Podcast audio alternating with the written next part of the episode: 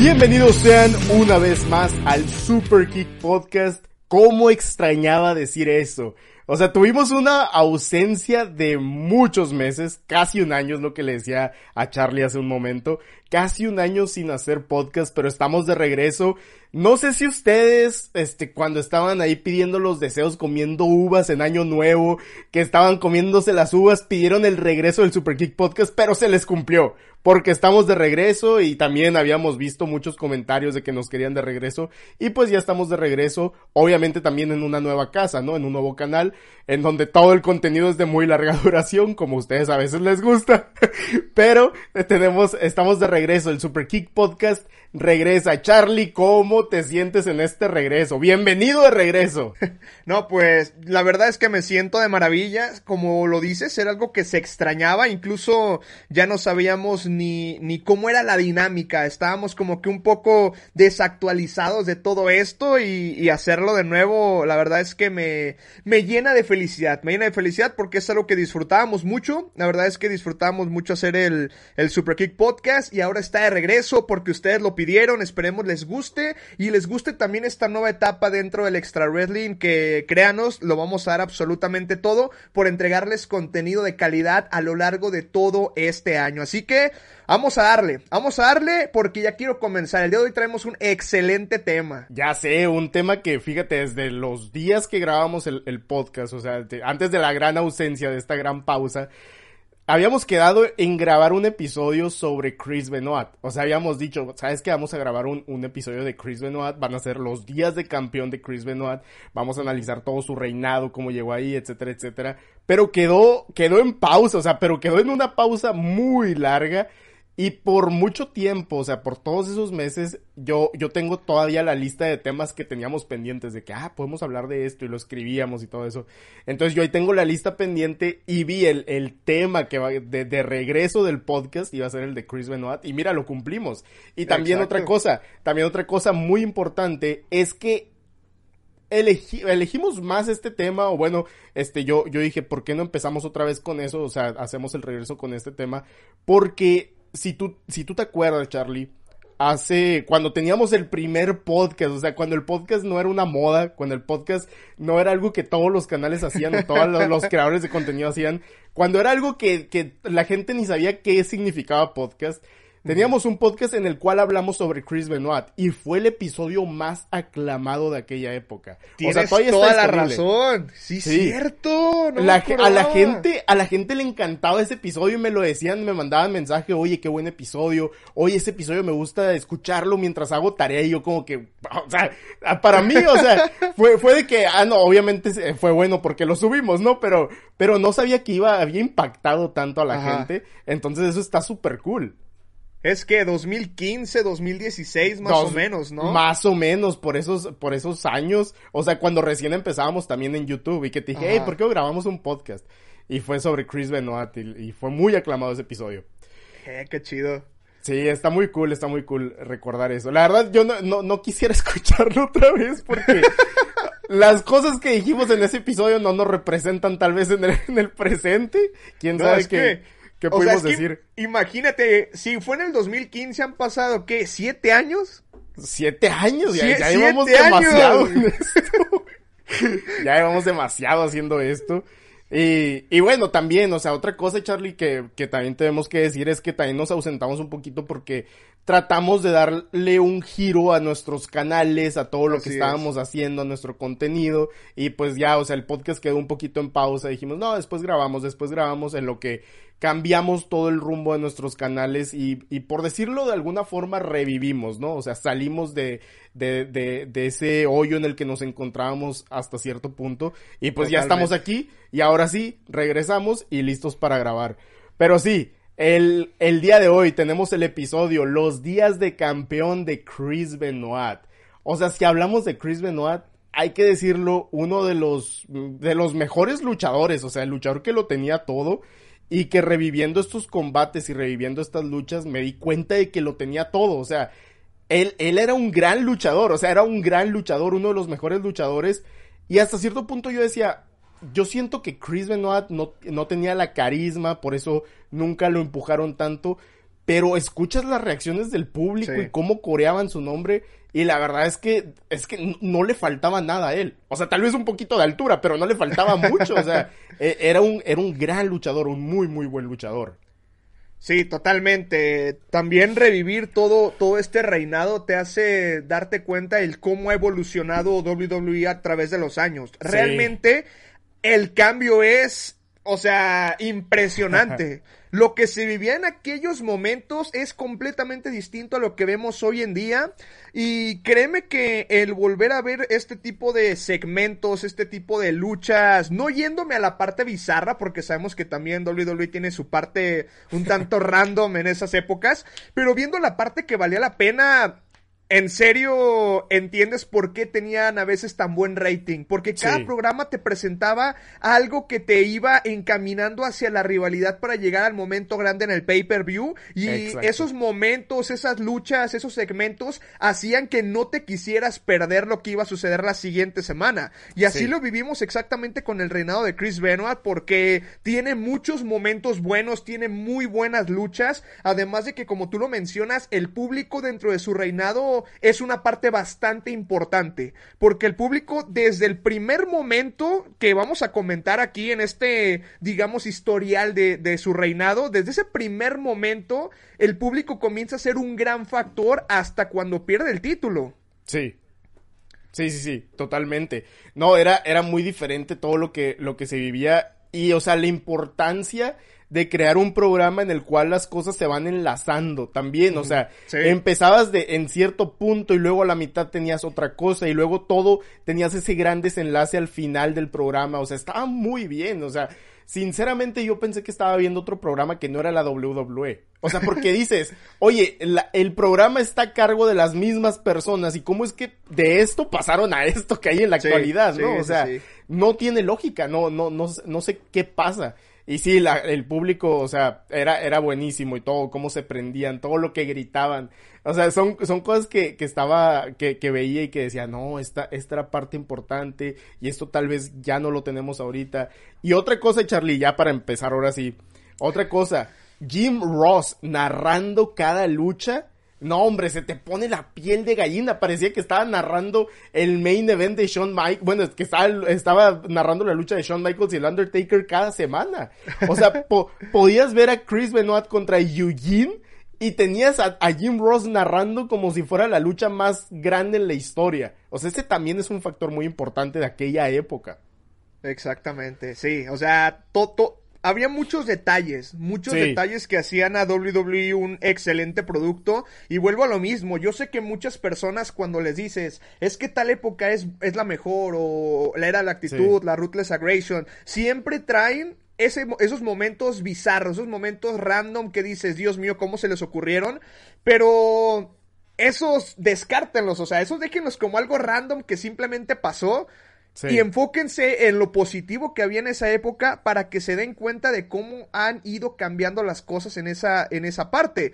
También vamos a hablar a lo largo de este reinado el, el cómo también ha cambiado el hecho de ser campeón dentro de WWE. Porque Chris Benoit, dentro de su reinado, no faltó a ningún episodio de Raw. O sea, a ninguno. Estuvo prácticamente en todos a lo largo de cinco meses de reinado. Y eso es algo que hoy en día ya ni siquiera vemos. O sea, ya ni, pensarlo. Creo que incluso ya hasta nos acostumbramos a que sea de esa manera. Pero en esa época, el campeón tenía actividad cada semana. Y eso, y eso hace que precisamente los reinados de, del pasado sean más grandes, porque tenían más visualización, más proyección y también ayudaban a que las historias crecieran de una muy buena manera. Porque además de que Chris Benoit tuvo el campeonato mundial pesado, también estuvo dentro de la división de parejas. Así que se tiene que complementar todo muy bien para que te cuenten esas dos historias que a final de cuentas es una sola. Y que también las vimos en un solo evento pague por ver. O sea, dos historias y luego que se enlazaron y luego... No, o estuvo, estuvo buenísimo. Pero sí, de hecho, hay, hay ocasiones en la actualidad que vemos mal, o sea, vemos mal que, que el campeón aparezca en cada programa y que luche en cada programa. Como por ejemplo, hay personas que, que se quejan y yo lo he hecho también. Y aquí dije, pero ¿por qué lo he hecho si antes así era? Y estaba muy cool tener a Chris Benoit todas las semanas. Pero ahora eh, hemos, nos hemos quejado de John Moxley que lucha cada semana, eh, que salía con el campeonato y luchaba contra cualquiera cada semana, etcétera, etcétera. Y muchos quieren a los campeones que son como Roman Reigns que salen una vez al mes. O sea, ese tipo de cosas, ¿no? O sea, se ha dividido mucho eso y se ha cambiado, pero antes o sea, como dices, Chris Benoit salía cada semana y luchaba cada semana y tenía luchas competitivas cada semana, incluso ahí contra algunos que ni siquiera, ni siquiera se, se acordarían ustedes quiénes son, si se los digo por nombre. Pero vamos a empezar, Charlie, vamos a empezar. espera, ah, o sea, antes nada más para complementar lo que habías comentado, es verdad, yo también me he quejado yo mucho acerca de este tema y creo que es una de mis quejas más grandes acerca de AEW y es el hecho de que muchas veces los campeonatos importantes, en este caso el campeonato máximo, se defienda, digamos, de cierta manera seguida dentro de los shows semanales, en este caso Dynamite. Pero acá te das cuenta de que Chris Benoit tuvo también defensas en Raw. O sea, no simplemente lo hacía en los pay-per-views, sino que también lo hacía en Raw y eran luchas buenas, o sea, porque tuvimos sobre todo una muy, muy buena y lo demás se enfocaba en los detalles. Pero es esa parte de, de, entender cómo, cómo está todo, o sea, cómo todo va teniendo una secuencia, un propósito para llegar a un final, o sea, un final determinado. Y es algo que también me di, me di cuenta en esta, en esta parte porque sí, o sea, yo me he quejado de eso de IW, e pero es algo que estábamos viendo acá. O sea, estábamos hablando del año 2004. Y es algo que ahí se veía y que ahorita WWE ya no lo implementa con la parte de su campeonato máximo. Sí, ahora, ahora WWE aplica la de... Eh, eh, es como si Roman Reigns fuera el jefe final y sale solamente en, programas muy importantes o defensas muy importantes. Es como, como Thanos, ¿no? Que solamente salió en, un par de películas y, y Roman Reigns es lo mismo. Pero hay veces, o sea, por ejemplo, ¿no? O sea, no vas a ver Breaking Bad sin, sin, sin Walter White. Entonces, tal vez a veces hace falta que el protagonista, en este caso el campeón, esté cada semana también presente o que haga algo cada semana. Eh, no que desaparezca tanto. Pero sí, es, era, era muy diferente las, las cosas. La época era muy diferente. Y, y de hecho, todo esto de Chris Benoit eh, les estamos comentando, ¿no? O sea, Triple H, Shawn Michaels, o sea, un montón de, de, luchadores que eran de Raw porque Chris Benoit en algún punto pasó a Raw, pero esto comenzó en SmackDown, o sea, su historia comienza en SmackDown y comienza, o sea, desde hace mucho tiempo, cuando era parte de los SmackDown Six de Paul Heyman. O sea, eran seis talentos que Paul Heyman iba a empujar y que los iba a convertir en main events y que todos podrían ser retador al campeonato. Y lo cumplió. O sea, en realidad, estos a, los seis luchadores los llevó hasta un punto muy alto en, en ese tiempo en SmackDown. Que creo que tú tienes un video sobre eso, ¿no, Charlie? Sí, sí, sí, sí. De los SmackDown Six. Ahí pueden checar en el canal de Charlie esa, esa historia y la evolución de cada uno, porque la verdad está tremendo. Eh, pero el empuje de Chris Benoit comenzó ahora sí a finales de, del, del año 2003 precisamente en el evento Survivor Series, que para mí es uno de los mejores eventos de Survivor Series en la historia. Está buenísimo. Sí, eh, eh, cuando lleguen los tiempos de Survivor Series tenemos que hacer un retro review de eso porque... No, totalmente, sí. está muy bueno ese, ese evento. Eh, pero en, en la lucha inicial de ese evento, tenemos al equipo Angle contra el equipo de Brock Lesnar, porque eran los dos rivales en ese tiempo. El equipo de Brock Lesnar estaba conformado por A-Train, también conocido como Lord Tensai, y como, como Matt Bloom en NXT, o sea que ahora ya se dedica solamente al entrenamiento, porque Lord Tensai nunca funcionó. Eh, el Big Show, Matt Morgan, Nathan Jones y Brock Lesnar. Y de hecho, o sea, cuando presentan a este equipo dicen que superan las dos toneladas de peso, porque es puro peso completo. Pero bueno, es, la, forma de presentación de, de, Paul Heyman, ¿no? De que, ah, pues sabes que vamos a poner a Brock Lesnar con puros pesos completos contra otros luchadores que son un poquito más, un poquito diferentes. El, el equipo de Kurt Angle estaba conformado por Bradshaw, antes, antes de ser llamado JBL, Hardcore Holly, ¿cómo la ves? Porque Hardcore Holly tuvo un super empuje en ese tiempo también. Este, John Cena, un joven John Cena, Kurt Angle y Chris Benoit. Y la lucha estuvo muy en desventaja para ellos, para, para los chaparritos, ¿no? Estuvo, estuvo muy en desventaja. para los chaparritos. para los chaparritos. Pero sucede algo muy importante en esa lucha. Y es que Chris Benoit hizo rendir a Brock Lesnar, o sea, Así campeón. es. Sí, sí, sí. Y eso fue un super momento. No, completamente. Es un momento que incluso no te esperas y te das cuenta precisamente la importancia que iba a tener Chris Benoit en el futuro cercano, porque está rindiendo a, a Brock Lesnar, o sea, un luchador que si te das cuenta nunca ha bajado del main event, o sea, nunca.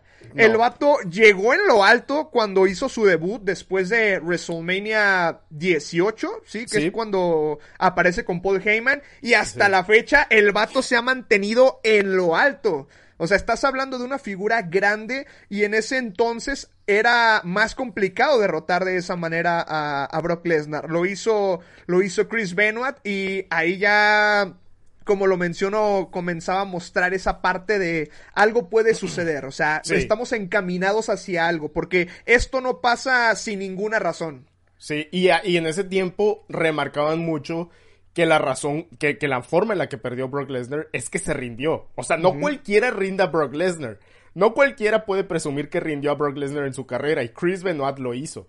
Y, y eso pues la gente lo, re- lo remarcaba mucho también porque le gritaban, you tap out, out. Antes del this is awesome, antes de todos esos, es- esos, esos gritos, esas ovaciones que hacen, eran eso, ese tipo de cosas que gritaban, you tap out, tú te rendiste. Entonces eso también estaba entretenido. Eso es- también era algo muy diferente en aquella época. Pero Chris Benoit eh, derrota a Brock Lesnar, lo elimina de la lucha. Ya después, John Cena y Chris Benoit ganan la lucha eliminando al Big Show. Y al final, porque John Cena también tenía un ascenso, o sea, iba, iba, iba subiendo. Teníamos ahí al presente y al futuro de la WWE, ahí en ese mismo momento, John Cena y Chris Benoit. Desde este momento comienza la historia. O sea, ahí comienza el, storyline en el que Chris Benoit parece que va a buscar el campeonato y Paul Heyman como que le da miedo, o sea, teme por la seguridad del campeón y dice, y le pone todas las trabas del mundo Chris Benoit. No, pues vas a enfrentar a los gigantes, ¿no? Al Big Show, a Nathan Jones, a Matt Morgan, a todos estos gigantes. Pero llega una lucha muy importante que es en el Día de Acción de Gracias. Hay un Battle Royale, es un episodio especial de SmackDown del Día de Acción de Gracias. Hay un Battle Royale y también hasta los Battle Royales se sienten muy diferentes en aquella época. Muy, había muy muchos, había demasiados Battle Royales en aquella Sí. época.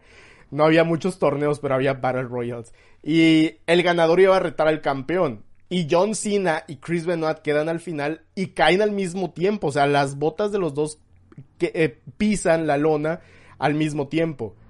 Entonces, a Paul Heyman se le ocurre que la siguiente semana Chris Benoit y John Cena se van a enfrentar mano a mano y esa misma noche el ganador va contra Brock Lesnar en el main event.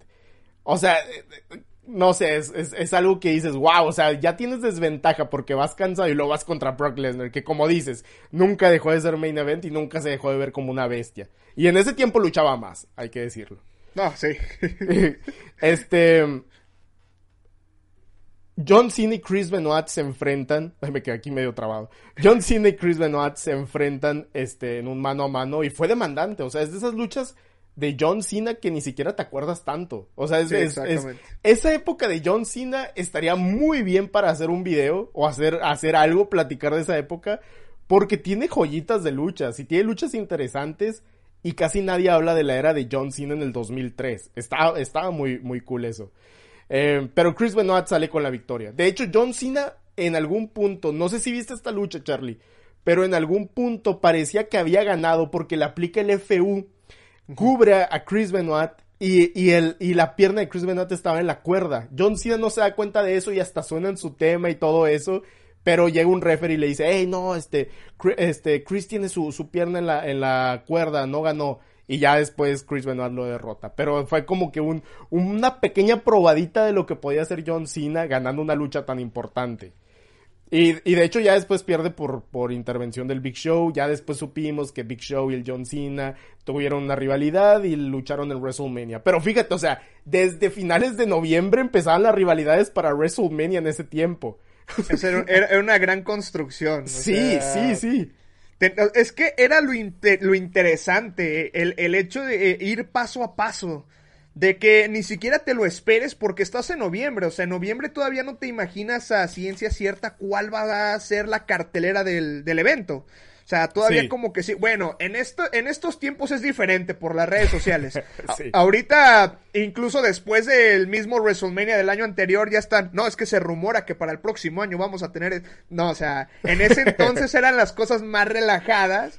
Y hacía que precisamente fuera más, más interesante. Porque como lo comentas, o sea, en ese final de de, de Survivor Series, en donde termina ganando el, el, equipo de Kurt Angle, que por cierto se me hace una lucha bastante interesante. Es una lucha por ahí recomendable, es corta, eh, es corta, no, no dura mucho, pero es, se, me hizo, se me hizo muy entretenida. Aquí teníamos a, a quienes iban a ser los futuros campeones y ganadores de WrestleMania, o sea, eh, Chris Benoit termina ganando el año siguiente y en el 2005, un año después, termina ganando también John Cena, dándote cuenta de que pues eran, eran, eran el futuro, o sea, el futuro inmediato y el futuro a, largo plazo. Así que estos, estos detalles me, me, gustan porque vas viendo esas construcciones, esas construcciones que te van llevando a algo, algo en específico porque de ese momento cuando lo gana John Cena pues es más de un año, o sea, cuando gana ya el, el título máximo a JBL. Así que esas partes estaban muy, muy buenas y en el caso de, de, Chris Benoit, pues sí, consigue su oportunidad para enfrentarse a, a, Brock Lesnar, para verse frente a frente de nuevo y se enfrentan en un episodio de, de SmackDown, creo que es el, el 4 de diciembre cuando, cuando se enfrentan en una lucha que está bien, es una lucha, es una lucha buena, pero pues termina, termina de una manera clásica, ¿no? sí, sí, también eso. muy utilizada, eh, o sea, ese final es muy utilizado también en esa época. Sí, sí, sí, sí. Oye, ahorita que decías eso de las carteleras de WrestleMania, nada como la última WrestleMania en la que se anunciaban los, los combates, pero de la manera más random. Así en Twitter de repente veías que la, la, la WWE publicó una foto. Así que, no, pues Drew McIntyre va contra Baron Corbin, así. O sea, no más porque sí. Y luego, no, pues Pat McAfee va contra Austin Theory. era, era como, ¿qué onda con esta, cómo, lo anuncian ahora? ¿Cómo construyen la cartelera? Creo que la única lucha con construcción fue la de, la de Sami Zayn y, y, y Johnny Knoxville. O sea, pero eh, es, era muy diferente. Aquí desde Survivor Series ya nos estaban diciendo, hey, puede pasar esto, eh. Hey, aquí este luchador, échale el ojo porque puede ser el main event. Cosas así, está muy diferente. Pero sí, Chris Benoit se enfrenta a Brock Lesnar y te digo, después de, de, una lucha contra John Cena, va contra Brock Lesnar y, y la lucha, o sea, estuvo muy cansada y fue muy demandante, o sea, para, para Chris Benoit. Eh, y el referee, como dices, eh, un final muy utilizado, que el referee cae desmayado. sí. El ref, los referees caían desmayados con cualquier cosa. Hubo otra lucha. horrible. Hubo otra lucha en la cual pasaron tantas cosas mientras el referee estaba desmayado en el ring que ahorita vamos a llegar allá. Pero el referee cae desmayado y Chris Benoit le está aplicando a Brock Lesnar el, el Crippler Crossface, o sea, la, la, llave de rendición. Y Brock Lesnar otra vez se rinde, o sea, se rinde, pero el referee está desmayado y ese es este momento en el que entra la ansiedad a todos, ¿no? De que, no, ya se rindió, ya tenemos nuevo campeón, pero el referee que traigan otro referee. Eh, o sea, Chris Benoit después, después, Brock Lesnar le aplica un F5 y dices, no, pues aquí ya se acabó todo. Y no, sobrevive Chris Benoit y eso también estuvo, estuvo tremendo. Y la gente ya desde ese momento ya le está gritando a Brock Lesnar, you tap out, you tap. O sea, Brock Lesnar tuvo que buscar una silla para terminar con esta lucha mientras el referee seguía desmayado, seguía golpeado. busca una silla, golpea la pierna y luego le aplica esta llave que la verdad me gusta mucho eh, cómo se ve, o sea, visualmente en Brock Lesnar se ve tremenda esa llave. Eh, y me gustaba aplicarla en, el, en el juego ese de Here Comes the Pain. Es una llave en la cual la pierna que, o sea, empieza a meter presión en la pierna, la empieza a, a ¿cómo, ¿cómo, podríamos decirlo? Empieza a, a, ¿cuál es la palabra? Espérame, se me está yendo la onda a desgastar. Le, le, hace, sí, le hace un daño en la pierna y la empieza a doblar, toda, a doblar la pierna con su cuello. Y le está doblando tanto la pierna, no sé qué tan doloroso podría ser esto, pero visualmente ahí se ve tremendo. Y, y Chris Benoit se, se desmaya, o sea, ni siquiera se rinde, se desmaya. Y yo me acuerdo que de niño yo vi ese episodio, o sea, yo vi ese episodio en vivo de SmackDown. Y me acuerdo que mi papá estaba bien emocionado por esa lucha Y me acuerdo que al final, o sea, se emociona y digo aquí como que la magia de la WWE, ¿no? Porque Chris Benoit se desmaya y es como que hasta mi papá decía, es que, es que no perdió, o sea, se desmayó, simplemente se desmayó, no es de que perdió, no se rindió, se desmayó. Y eso es, eso es una historia, o sea, eso es una historia. El guion va tremendo para este punto para Chris Benoit, porque no se rindió, merece una revancha. Pero Paul Heyman no lo va a hacer fácil, o sea, no, no le va a dar una revancha así como así, o sea, ya tuvo su oportunidad y el mismo Paul Heyman dice, mientras yo viva, tú no vas a tener otra oportunidad. Pero se llega el evento del Royal Rumble. ¿Y qué pasa en ese evento del Royal Rumble, Charlie? Es un... O sea, o sea, es un momento espectacular. Es un momento que también tiene una muy buena construcción. O sea, toda esa parte de John Cena y Chris Benoit consiguiendo su, su, su ¿cómo decirlo? Su lugar dentro de, dentro de la batalla real. El francotirador a Paul Heyman mientras John Cena le da jabón, que se lo está ahí. el vato se lo mete en la boca. O sea, todas esas, todas esas partes estuvieron bien, bien interesantes para llegar precisamente a este punto. Donde aquí quiero, quiero hacer una anotación que se me hizo bastante interesante. No sé si alguien ya lo llegó a comentar. Yo creo que sí, porque siento que es algo bastante obvio. Pero no sé si escuchaste la intro de Royal Rumble. Ah, no, la verdad no, no le puse atención. Fíjate que yo, pues obviamente ya hemos visto este evento, hemos visto esta lucha, creo yo, varias veces incluso, pero nunca le había puesto atención a lo que es el intro del Royal Rumble.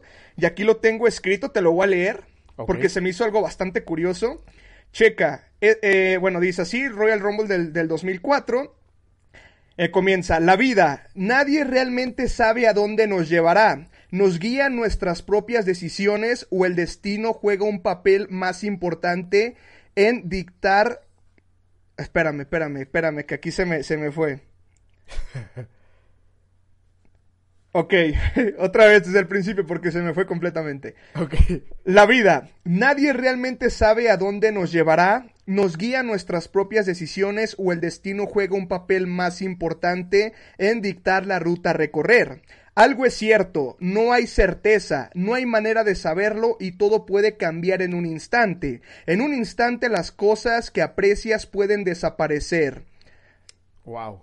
Como un pensamiento perdido, alguien en quien confías puede darte la espalda, tu propia sangre te puede traicionar y el futuro previsto desaparece. Y al igual que los sueños de alguien serán destruidos, la vida de todos peligra. Un instante puede cambiarlo todo. O sea, ¿entiendes más o menos la, la, situación? Sí, sí, sí, sí, claro. O sea, créeme que cuando escuché esta parte se me puso la piel chinita. Sí, o sea, sí, está, está bizarro eso. Está, está bien loco, porque te habla de toma de decisiones, toma de, te habla de hacerle daño a, a tu familia, una situación que en un segundo puede cambiar completamente el destino de todo. Se me hizo bastante, bastante curioso.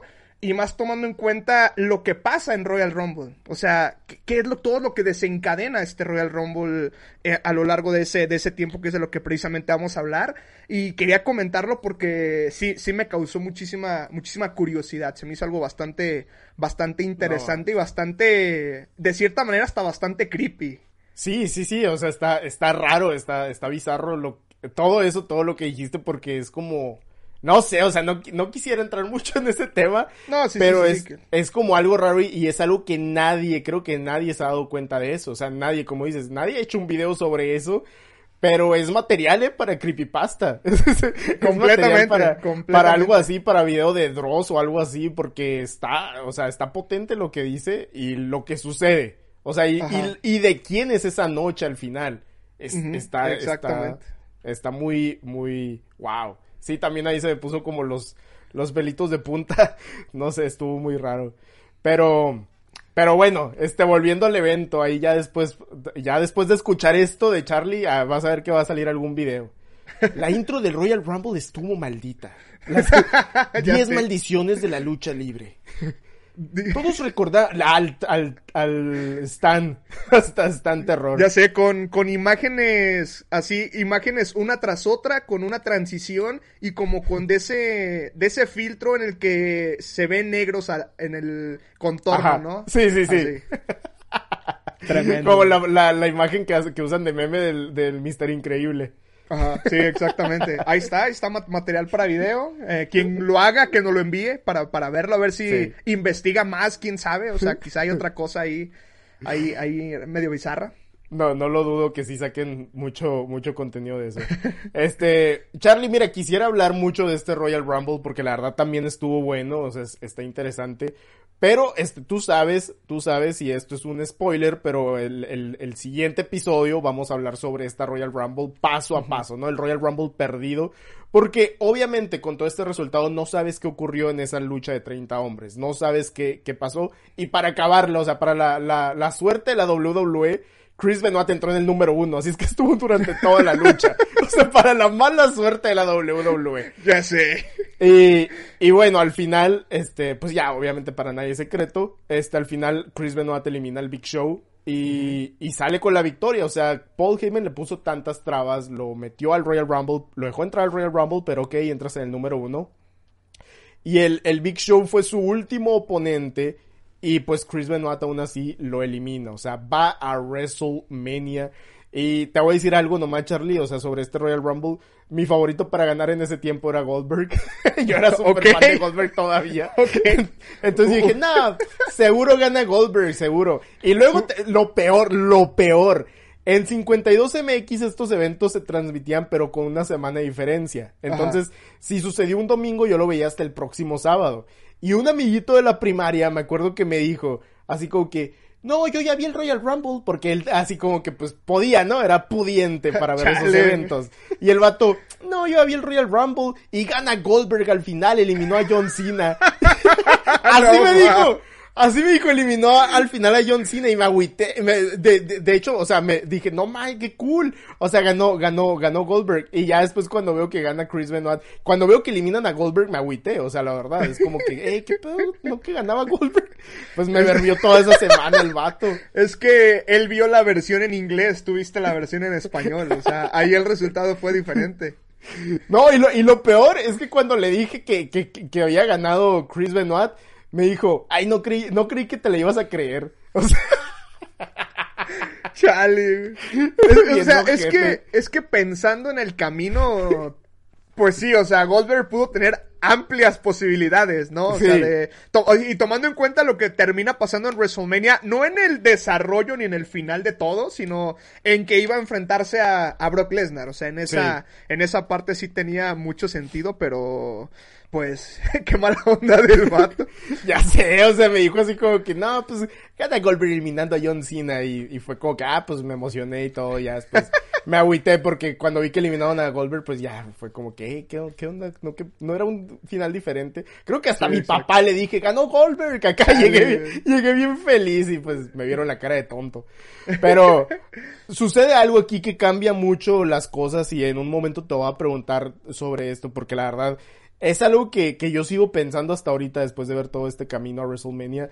Pero al día siguiente, Triple H y Shawn Michaels están hablando porque tuvieron una super lucha, ¿eh? Tuvieron una lucha del último hombre en pie, sangrienta, o sea, un clásico de estos dos en Royal Rumble, o sea, en un evento de Royal Rumble. Y los dos están así como que con sus moretones y con sus curitas. Antes, antes, no sé, o sea, los luchadores tenían una lucha y salían después con moretones y todo eso. Ya ahorita no se ve eso. Pero bien machín. sí, sí, o sea, parecía que los habían asaltado o pero salían así como todos jodidos. Sí, me imagino a lo, sí me imagino a los vatos así de en la mañana siguiente, o sea, suena la alarma y ni te puedes parar así de, ay, tengo un programa, ching. Sí, sí. Pero bueno. De que, no, hombre, necesito las pastillas para el dolor, ¿no? Sí, exacto. No, y, o sea, y es que si te das cuenta en esa época el desgaste, la intensidad era mayor, realmente, o sea, se notaba y se sentía que el desgaste estaba tremendo, incluso cuando, cuando pasaba esa, eso de la sangre, o sea, veías que era chorros, o sea, e, era, era impresionante. De repente sí te dabas cuenta ahí del detallito de la cortada, ¿no? Pero ya después eh, te metías de nuevo a la lucha y decías, Dios mío, o sea, ¿cómo, cómo carajos puedes seguir todavía luchando 15 minutos más todo cubierto de sangre en la cara. O sea, era, realmente impresionante. Sobre todo Shawn Michaels y Triple H que se les pintaba toda la cara tipo perro aguayo. Sí, sí, sí. Y luego a, a Shawn Michaels ponle tu Triple H le hacía el pedigrí y dejaba todo pintado en la lona, así la cara pintada en la lona. O sea, estaba brutal ese tiempo. Y te digo, al día siguiente salían todos jodidos de la cara, así como que, como que los asaltaron, no sé, les, o sea, eh, salían como peleadores de la UFC. Ya ahorita no pasa eso, ya está un poquito diferente todo eso. Eh, pero bueno, están los dos en el cuadrilátero y pues Shawn Michaels quiere otra oportunidad porque esa lucha del último hombre en pie terminó en empate. Entonces quiere otra oportunidad por el campeonato, solamente queda WrestleMania y sale Stone Cold y les dice, ¿saben qué? En este momento les voy a traer al ganador del Royal Rumble y sale Chris Benoit. Entonces aquí es donde cambia toda la historia, o sea, ya, ya no es Chris Benoit contra Brock Lesnar para WrestleMania, que es lo que supuestamente tenía que suceder porque Paul Heyman pues no quería que, Chris Benoit fuera campeón, entonces se fue a, Roy y, a perseguir su sueño, ¿no? Pero aquí es donde cambia todo porque yo siento, o sea, desde aquí hasta el final de Backlash, yo siento que Chris Benoit se metió una rivalidad en la que no cabía. o sea, completamente. No, sé, no, así sentí como que eso no era de él y lo metieron así, nada más lo insertaron, ¿no? En la lucha y, y, y se metió entre dos rivales de verdad. Entonces yo aquí pensé, este, bueno, después la, la eh, de camino a WrestleMania, Shawn Michaels tiene una lucha contra Chris Benoit y lo derrota. O sea, derrotó al que tenía la oportunidad por, por, por el campeonato. Pero sucede muy, algo muy interesante porque Stone Cold sale y dice que por primera vez en el main event de WrestleMania Triple H va a defender el campeonato contra el ganador del Royal Rumble, que es Chris Benoit, y contra Shawn Michaels. Y pues ya sabemos lo que tuvimos en WrestleMania, ¿no? Ahorita vamos para allá.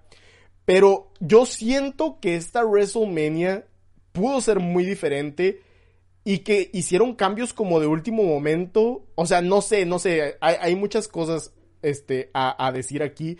Porque se supone que Chris Benoit tenía que retar a Brock Lesnar. Pero Brock Lesnar previo a WrestleMania pierde el campeonato contra Eddie Guerrero en No Way Out. Y luego Eddie Guerrero defiende el campeonato contra Kurt Angle, con quien sí tenía una rivalidad.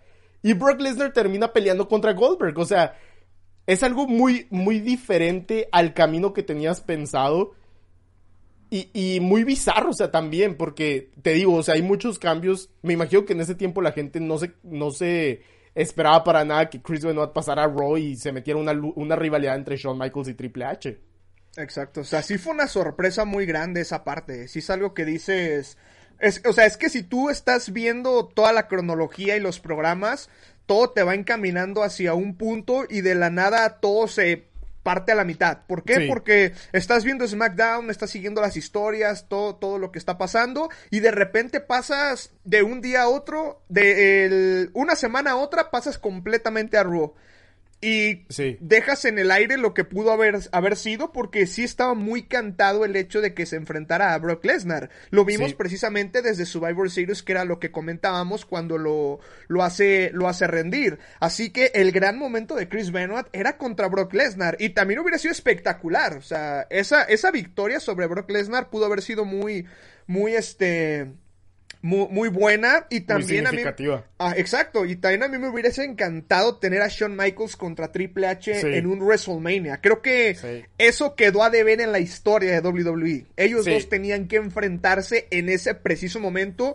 porque no hay otro momento en el que los pudieras enfrentar. Era ahí y, y nada más. Así que Chris Benoit termina entrando a esta a esta rivalidad en la que, en la que sí por muchos momentos se sintió como que no, no pertenecía ahí, porque es cuando también, después de que lo gana este, Chris Benoit comienza otras historias, pero a la par continúa contra Shawn Michaels y Triple H y se hace ahí un, un, un pues un desastre quizá en, en cuanto a todo lo que pasa porque la rivalidad de Triple H y Shawn Michaels no termina, o sea, no termina en WrestleMania, no termina en Backlash, todavía se enfrentan este nueva nuevamente en un Hell in eh, exactamente. Así que sí, sí está muy extraño. Yo lo que había... Antes de ver todo esto ya en secuencia, yo lo que pensaba es que...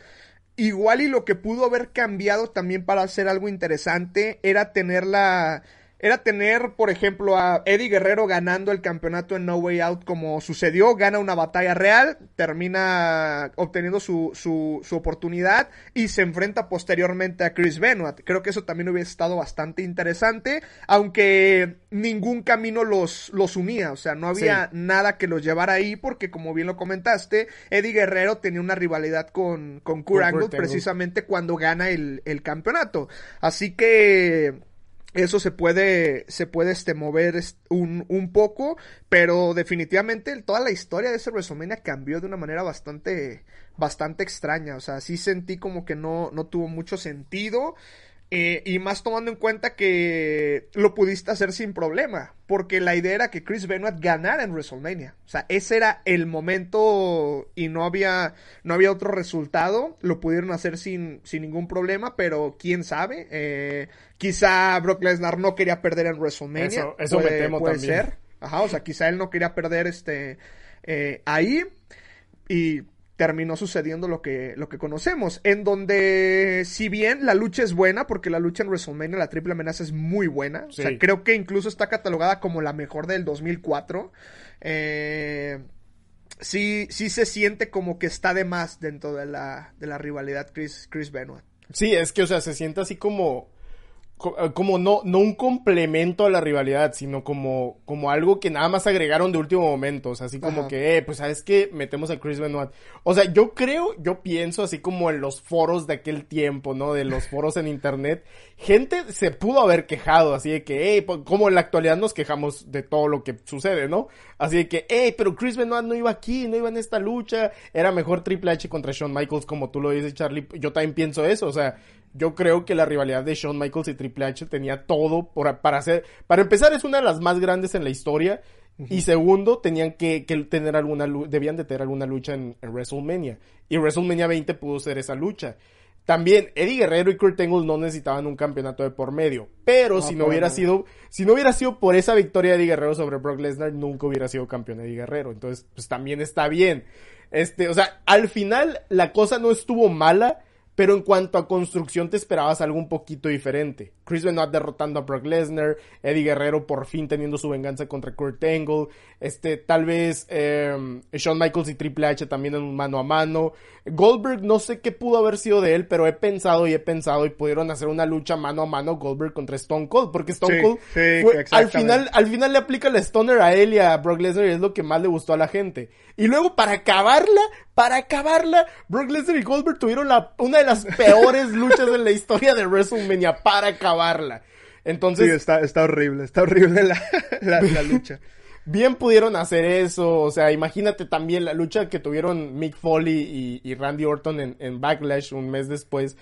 Llevarla a WrestleMania también hubiera estado espectacular. Pero quién sabe, o sea, WrestleMania siempre tiene eso que esperas una cartelera como bien organizada y te entregan algo como que un poquito diferente a lo que esperabas, o sea, lo que al, producto que esperabas al final, pero pero terminó por ser algo bueno, o sea, una buena triple amenaza, como dices, una de las de, de las mejores y es que también tienes, o sea, tres luchadorazos.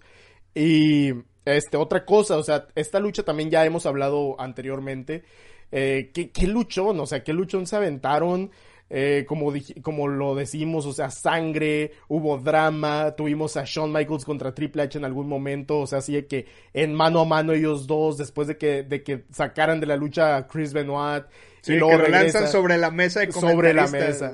Está buenísimo ese momento. O sea, la verdad fue un, un gran combate.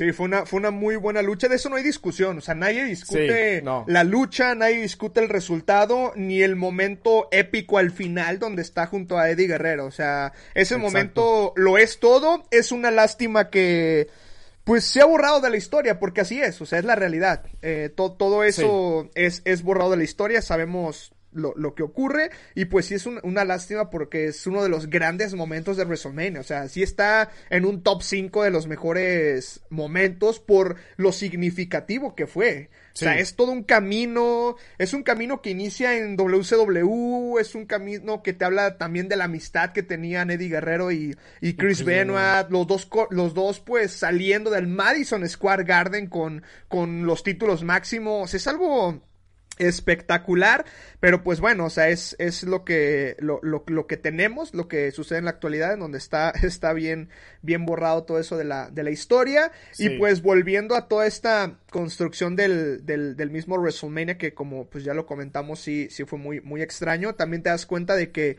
pudo cambiar la historia por completo, porque como bien lo dices, Eddie Guerrero no hubiera sido campeón, no hubiera sido campeón de, de WWE. Eh, después sabemos que Eddie Guerrero en SmackDown tiene esas rivalidades con JBL. Después creo que gana sí. el campeonato Kurt Angle en SummerSlam, si no mal, si no mal recuerdo. Así que también te pones a, te, te pones a pensar en qué hubiera pasado con, con, Chris Benoit. O sea, cuáles hubieran sido sus rivales. Directamente sí. a quién hubiera enfrentado si se supone que Brock Lesnar se iba a ir. ¿Qué es lo que hubiera sucedido con todos ellos? Se hubiera enfrentado a JBL. Hubiera tenido esa lucha sangrienta que no me acuerdo en qué, en qué evento fue. No Mercy, no, no recuerdo. Hubiesen cambiado los papeles con, con Eddie Guerrero. Sí, es algo que queda en el aire. En Judgment Day, sí que, sí, que, también está. O sea, qué pedo con, con, con, eso, con esa lucha. No, yo no sabía y recientemente lo vi. Esa lucha de JBL contra. Bueno, más bien ese pay-per-view comienza con un este mensaje de que el evento es para mayores de 18 años. Y yo no sabía, y ese evento se vendió como para mayores de 18 años precisamente por, o sea, la brutalidad que pasa. Y es que realmente sí está bien, bien loco, pero bueno, ya hablaremos de eso quizá en algún otro momento. Sí, sí, sí, tenemos que hablar también de esos días de Eddie Guerrero. Chale, ya, ya, que me dijiste ahora eso, que el evento es de, de mayores de 18 años, yo que planeaba verlo con mi sobrino. pues, Nada, es cierto. Pues, es, es, que, eh, o sea, es que sí está bien loco. Es que, es que estuvo bien sanguinaria esa lucha. Es que, ponte a pensar, en el 2004 censuraron el evento como tal. Y estás hablando de que en esas épocas, no es como que dijeras, sí. Ah, no, ya lo censuraron ahorita que llegó el WWE Network, porque pues es una, es una, este, es una lucha sangrienta y sí se ve como medio grotesco toda esa, esa parte y pues puede sí. ser sensible para muchas personas, pero no, o sea, tal cual al día siguiente el evento, cuando ya se vendió, se vendió con ese mensaje de este evento es para mayores de 18 años, es como de wow, o sea, no, sí, pues sí. sí, sí fue o algo, sea, algo bastante grande.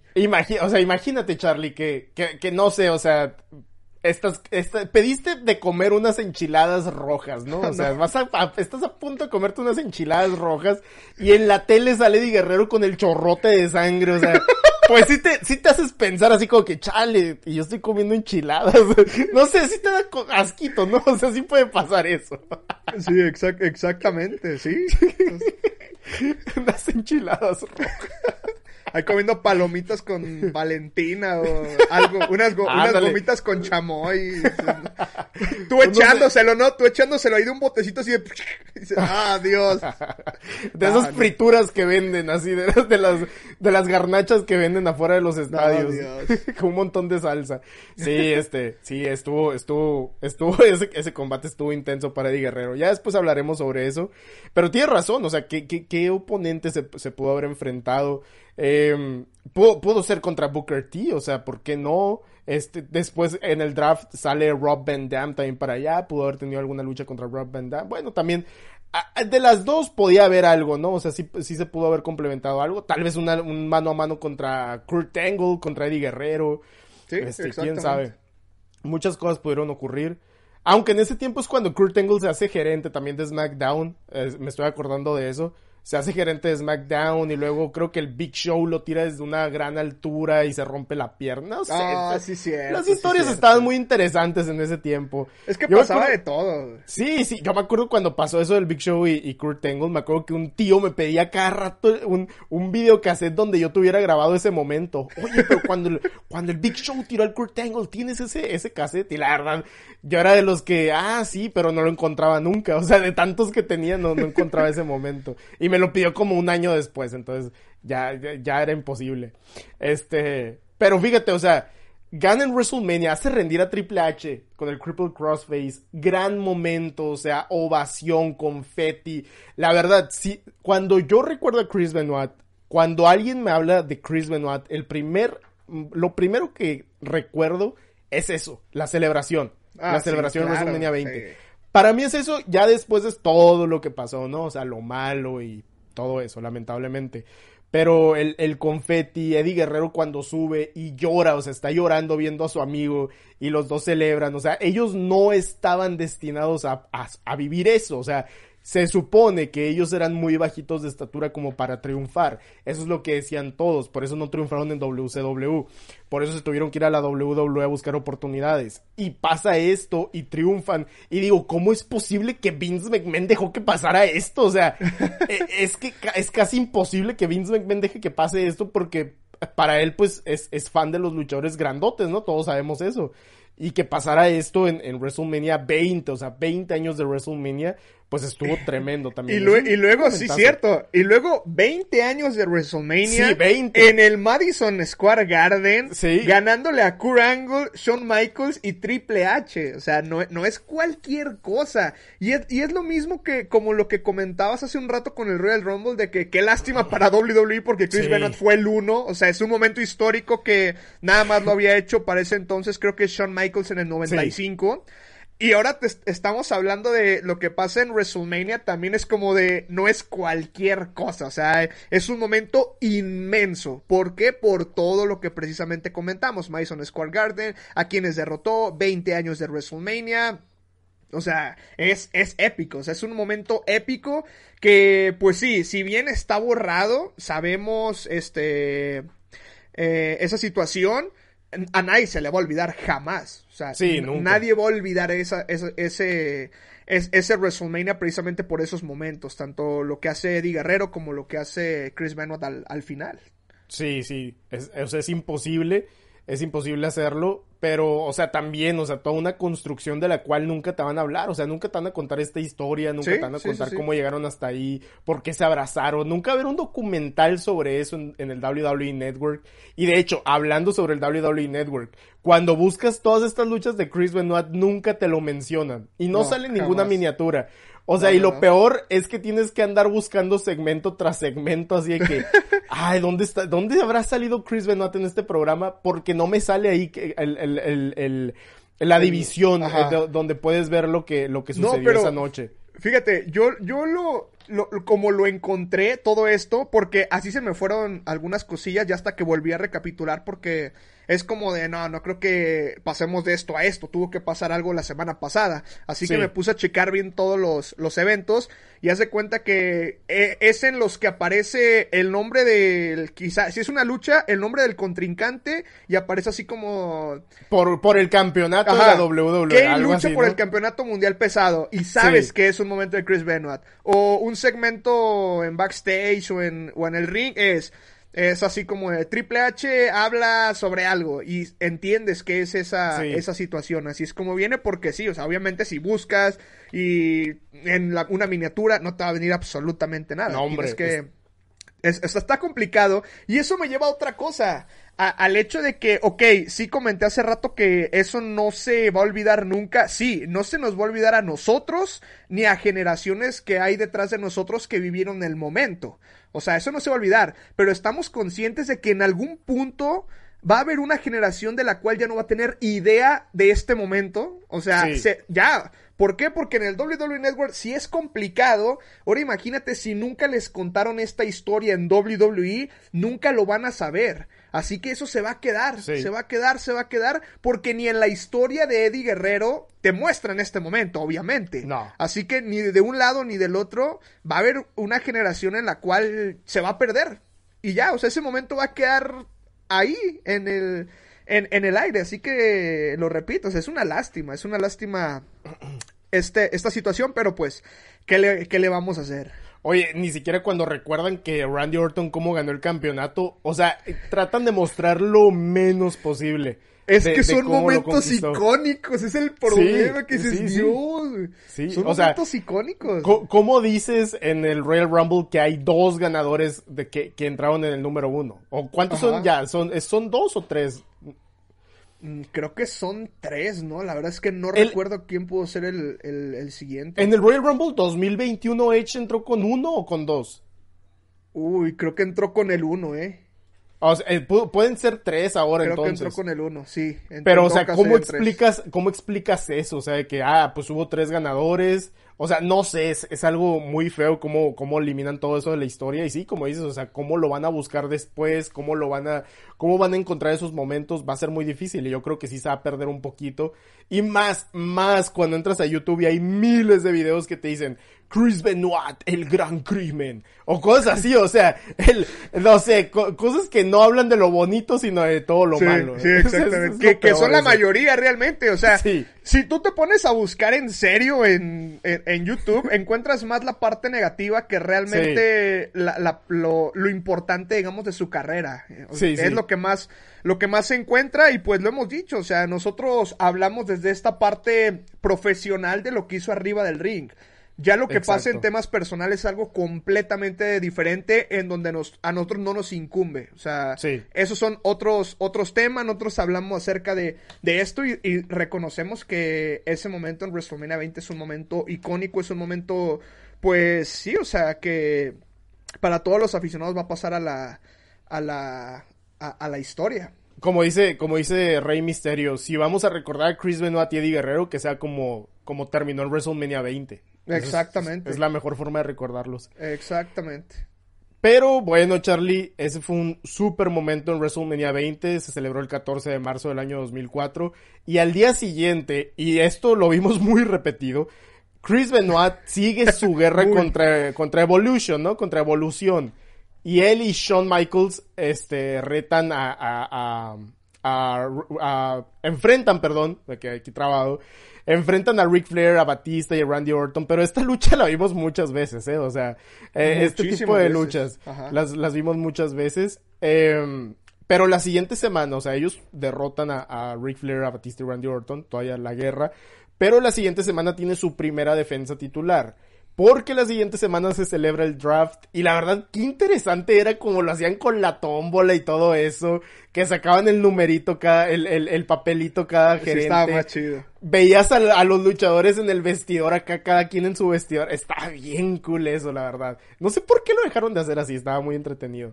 Eh, pero Eric Bishop dice, como, como Paul Heyman saca un, saca un, un, este, un papelito, ¿no? O sea, que le, le da a John Cena un papelito de la tómbola y Paul Heyman lo abre y es Triple H, o sea, Triple H va a pasar para SmackDown. Ya después vimos que no pasa eso porque lo intercambian por otros tres talentos. Pero Eric Bishop se arde, ¿no? Por esto y dice, eh, no, no, no, ¿cómo, cómo es posible que se va a Triple H? El siguiente que yo saque, no me importa cuál sea, va a enfrentar a Chris Benoit por el campeonato. Y sale Rhino. Y, y fíjate, o sea, qué lamentable para Rhino ya. Esto es un super paréntesis, ¿no? qué lamentable para Rhino porque el vato estaba muy bien en SmackDown, o sea, bajo el, bajo el, bajo Paul Heyman estaba tremendo, lo hacía muy bien y todo eso. No era un luchador estelar, pero lo hacía bien. Y luego pasó a Raw y pasó a hacer nada. O sea, veías así, veía las divisiones del programa y veía que Rhino contra Balvines o Rhino contra, contra no sé quién, así luchas bien sin sentido. Y dije, nada, qué lamentable.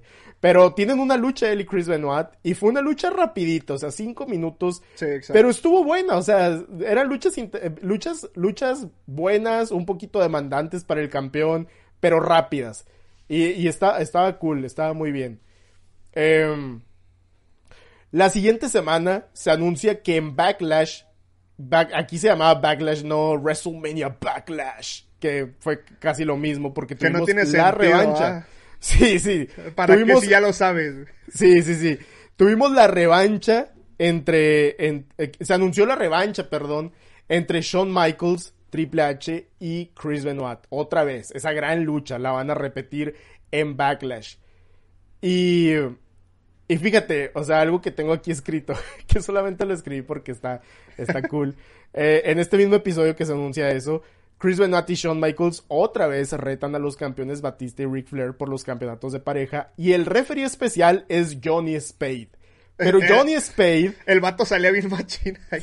sí, sí, sí, sí. Johnny Spade cambia su nombre, o sea, por primera vez cambia su nombre en la programación y se convierte en Johnny Nitro, que después pasó a ser Johnny Mil Nombres, o sea, Ahorita es Johnny Caballero, este, Johnny Superstar, Johnny Fusion, el último, este, Johnny Impact, Johnny Elite, bueno, ha sido...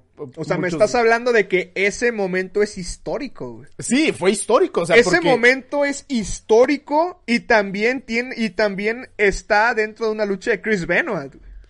Exacto, o sea, no se puede... Y, y, muchas personas no lo saben, o sea, no lo saben que así empezó y, y luego van a decir, entonces empezó como referee. No, o sea, empezó como asistente de Eric Bishop, por eso Johnny Nitro, o sea, estaba, estaba cool eso también. o sea, a mí me gustaba la época en la que existía esto de los gerentes y que cada quien tenía como a sus lacayos y luego hacían un pacto con los otros heels y no sé, lo hacían todo más interesante. Ya ahorita Adam Pierce en todos los programas es como... El vato sale bien X, sale en los momentos más X, o sea, es como de... No, no, hago nada interesante un mes y de repente salgo y corro Bobby Lashley, vato, ya, qué aburrido, güey. Que, que, regrese Vince McMahon. Vato, lo corre y luego en, en redes sociales se publica un comunicado que lo que, que, que se equivocó, siempre no lo va a correr. Pero es el peor, es el peor gerente general o lo que sea que ha tenido WWE. O sea, estaban más interesantes los gerentes de Raw cuando eran estrellas de la televisión. cuando era la, computadora. Sí, sí, la neta. Tenía mejores, tomaba mejores decisiones. no, la verdad sí está, está muy chafa. Está muy, muy chafa lo que hace Adam Pierce. Pero me gustaba eso de los gerentes. O sea, lo hacían más interesante. Y más cuando era un gerente heel. Pero también, yo creo que ahorita la gente no aguantaría ese tipo de cosas. O sea, si están yo, si, si todos nos quejamos de que Roman Reigns gana con ayuda de, de sus, de sus, de Bloodline, de Sami Zayn, todo eso pues imagínate ahora con un gerente que va a mandar sonar la campana si quiere y, va a terminar la lucha cuando quiera, o sea, no sé. Es que eso es lo chido, es que, es que mira, ya se perdió la magia, ya no hay magia en, en, en, este, en este deporte, ya se acabó. Sí. Es una lástima, la, verdad. O sea, yo sí defiendo lo que pasaba en ese entonces, tanto en WWE como en AAA, por ejemplo, porque era más divertido, era más entretenido, disfrutable, momentos icónicos. En la actualidad tienes momentos icónicos, pero date cuenta que no son tan seguidos. O sea, pasa un muy largo tiempo para que tengas un momento icónico y va a ser un momento icónico, pero jamás se va a comparar con los momentos que se vivían en ese entonces. O sea, por más icónico que sea de la actualidad, es imposible que, que, que, que tengan una comparación. Así que por eso defiendo, defiendo esos, esas, esas épocas. Oye, oye Charlie, pero entonces me estás diciendo que defiendes aquellas decisiones de AAA en la que había una lucha en jaula y estaban el cibernético con máscara, abismo negro, la parque y gronda. Y al final el que perdía, o sea, la lucha era de máscaras y al final el que perdía era el tirantes, la cabellera. Era el Piero, ¿eh? el Piero. Eh, o sea, ¿tú te lo esperabas? Nadie se lo esperaba. Nadie se lo esperaba, era un momento sorprendente. o sea, era un momento... Imagínate que le cortan el pelo al referee, el más odiado. el que se encarga de impartir justicia. Y la reacción de la gente, porque querían ver eso, o sea, querían ver al referee que fue, que, que fuese humillado, que fuese humillado por, por, por todo. Y de repente sale Huicho Domínguez y él es el que le cuesta la lucha al referee en una jaula en la que él ni siquiera estaba participando y pierde la cabellera. Le compra la empresa Antonio Peña y le dice, ahora yo tomo las decisiones. No, todo, todo un caos. No, pero era lo, precisamente lo que comentábamos, o sea, fuera de los momentos random que toda empresa tiene, o sea, toda empresa tiene momentos random, que a pesar de que eran momentos random, son momentos que ayudaron también a la construcción de las empresas, o sea, dándonos cuenta atraían público y era lo que pues a final de cuentas importa dentro del dentro del, del, del, negocio, pero sí, o sea, a mí lo que me gusta de la de, de esos tiempos era que todavía existía la magia, que todavía creías más las cosas. Obviamente, pues estábamos niños. Sí. Pero eso era lo, eso era lo chido, el, el, el sentir realmente que estaba pasando todo lo que tú estabas lo que tú estabas viendo. Ya ahorita pues sabes cómo es la situación, sabes cómo es, ese el negocio, lo disfrutas, claro que los disfrutas y actualmente hay muy buenas luchas. O sea, ya vemos luchas más este, con más agilidad, luchas más rápidas, vemos a, eh, pues, deporte, deportistas más atléticos incluso, y eso está perfecto, pero sí se perdió esa parte de, de quizá un poco la identidad que tenía, o sea, como, o como la veníamos conociendo. Yo sé que muchos se quejan y no, es que a ti te gusta el puro show y es una lucha libre y bla, bla, bla, y luego empiezan a comparar con empresas y es como de, vatos, es lo que es lo que construyó, o sea, la lucha libre comenzó en las carpas, en los circos ambulantes, vatos, o sea, ¿de qué me están hablando? Pero pues bueno, todo eso que hablamos ahorita es otra historia. ya sé, todo este gran, todo este gran paréntesis, pero para decir que la lucha era mágica. Sí, y, era y te mágica. gustaba y es lo que disfrutabas en ese tiempo. Y si, o sea, y si el gerente, por ejemplo, en este caso, ¿no? En esta lucha, que Chris Benoit y, y Shawn Michaels pierden su oportunidad porque Johnny Nitro manda a sonar la campana porque le pegaron, le pegó Shawn Michaels porque lo hizo Sí. enojar. Manda a sonar la campana. La gente ahorita estaría, estaría quejando. No, ¿por qué pasa eso? No, que no sé qué. Pero antes era de que te enojabas con esa persona, pero querías ver cómo, cómo lo masacraban después. Ajá, y eso te hacía sentir bien. sí. Y eso, de eso se trataba. Está, está cool, está cool todo ese tiempo. Eh, y es que no sé, era algo más, era muy disfrutable. Ya ves también lo- los finales con el referee desmayado a cada rato. O sea, esta- estaba tremendo. En ese, ese mismo programa vimos el ascenso de Shelton Benjamin, lamentablemente no, no duró mucho, pero derrotó en el main event de Raw a Triple H, o sea, imagínate eso. En ese tiempo era derrotar a la máxima, máxima, máxima figura de todo. Em, Chris Benoit enfrenta a Rob Canway, o sea, nadie lo recuerda ese vato, pero lo hace este con Johnny Nitro de referee especial, este otra vez vuelve vuelve a, a hacer el referee especial. Y lo solamente anoto esta lucha porque como dijimos Chris Benoit luchaba cada semana, eso es interesante. Y tenía luchas competitivas, o sea, esta lucha no duró mucho, pero le dio un poquito de competencia a Rob Canway y, y, y estaba bien, o sea, se hacían lucir bien tanto al, al oponente como al campeón, porque Jim Ross aquí dice, este ha sido el mes más competitivo de Chris Benoit, o sea, lo dicen en los comentarios, y eso yo creo que cuenta mucho, ¿no? Exacto.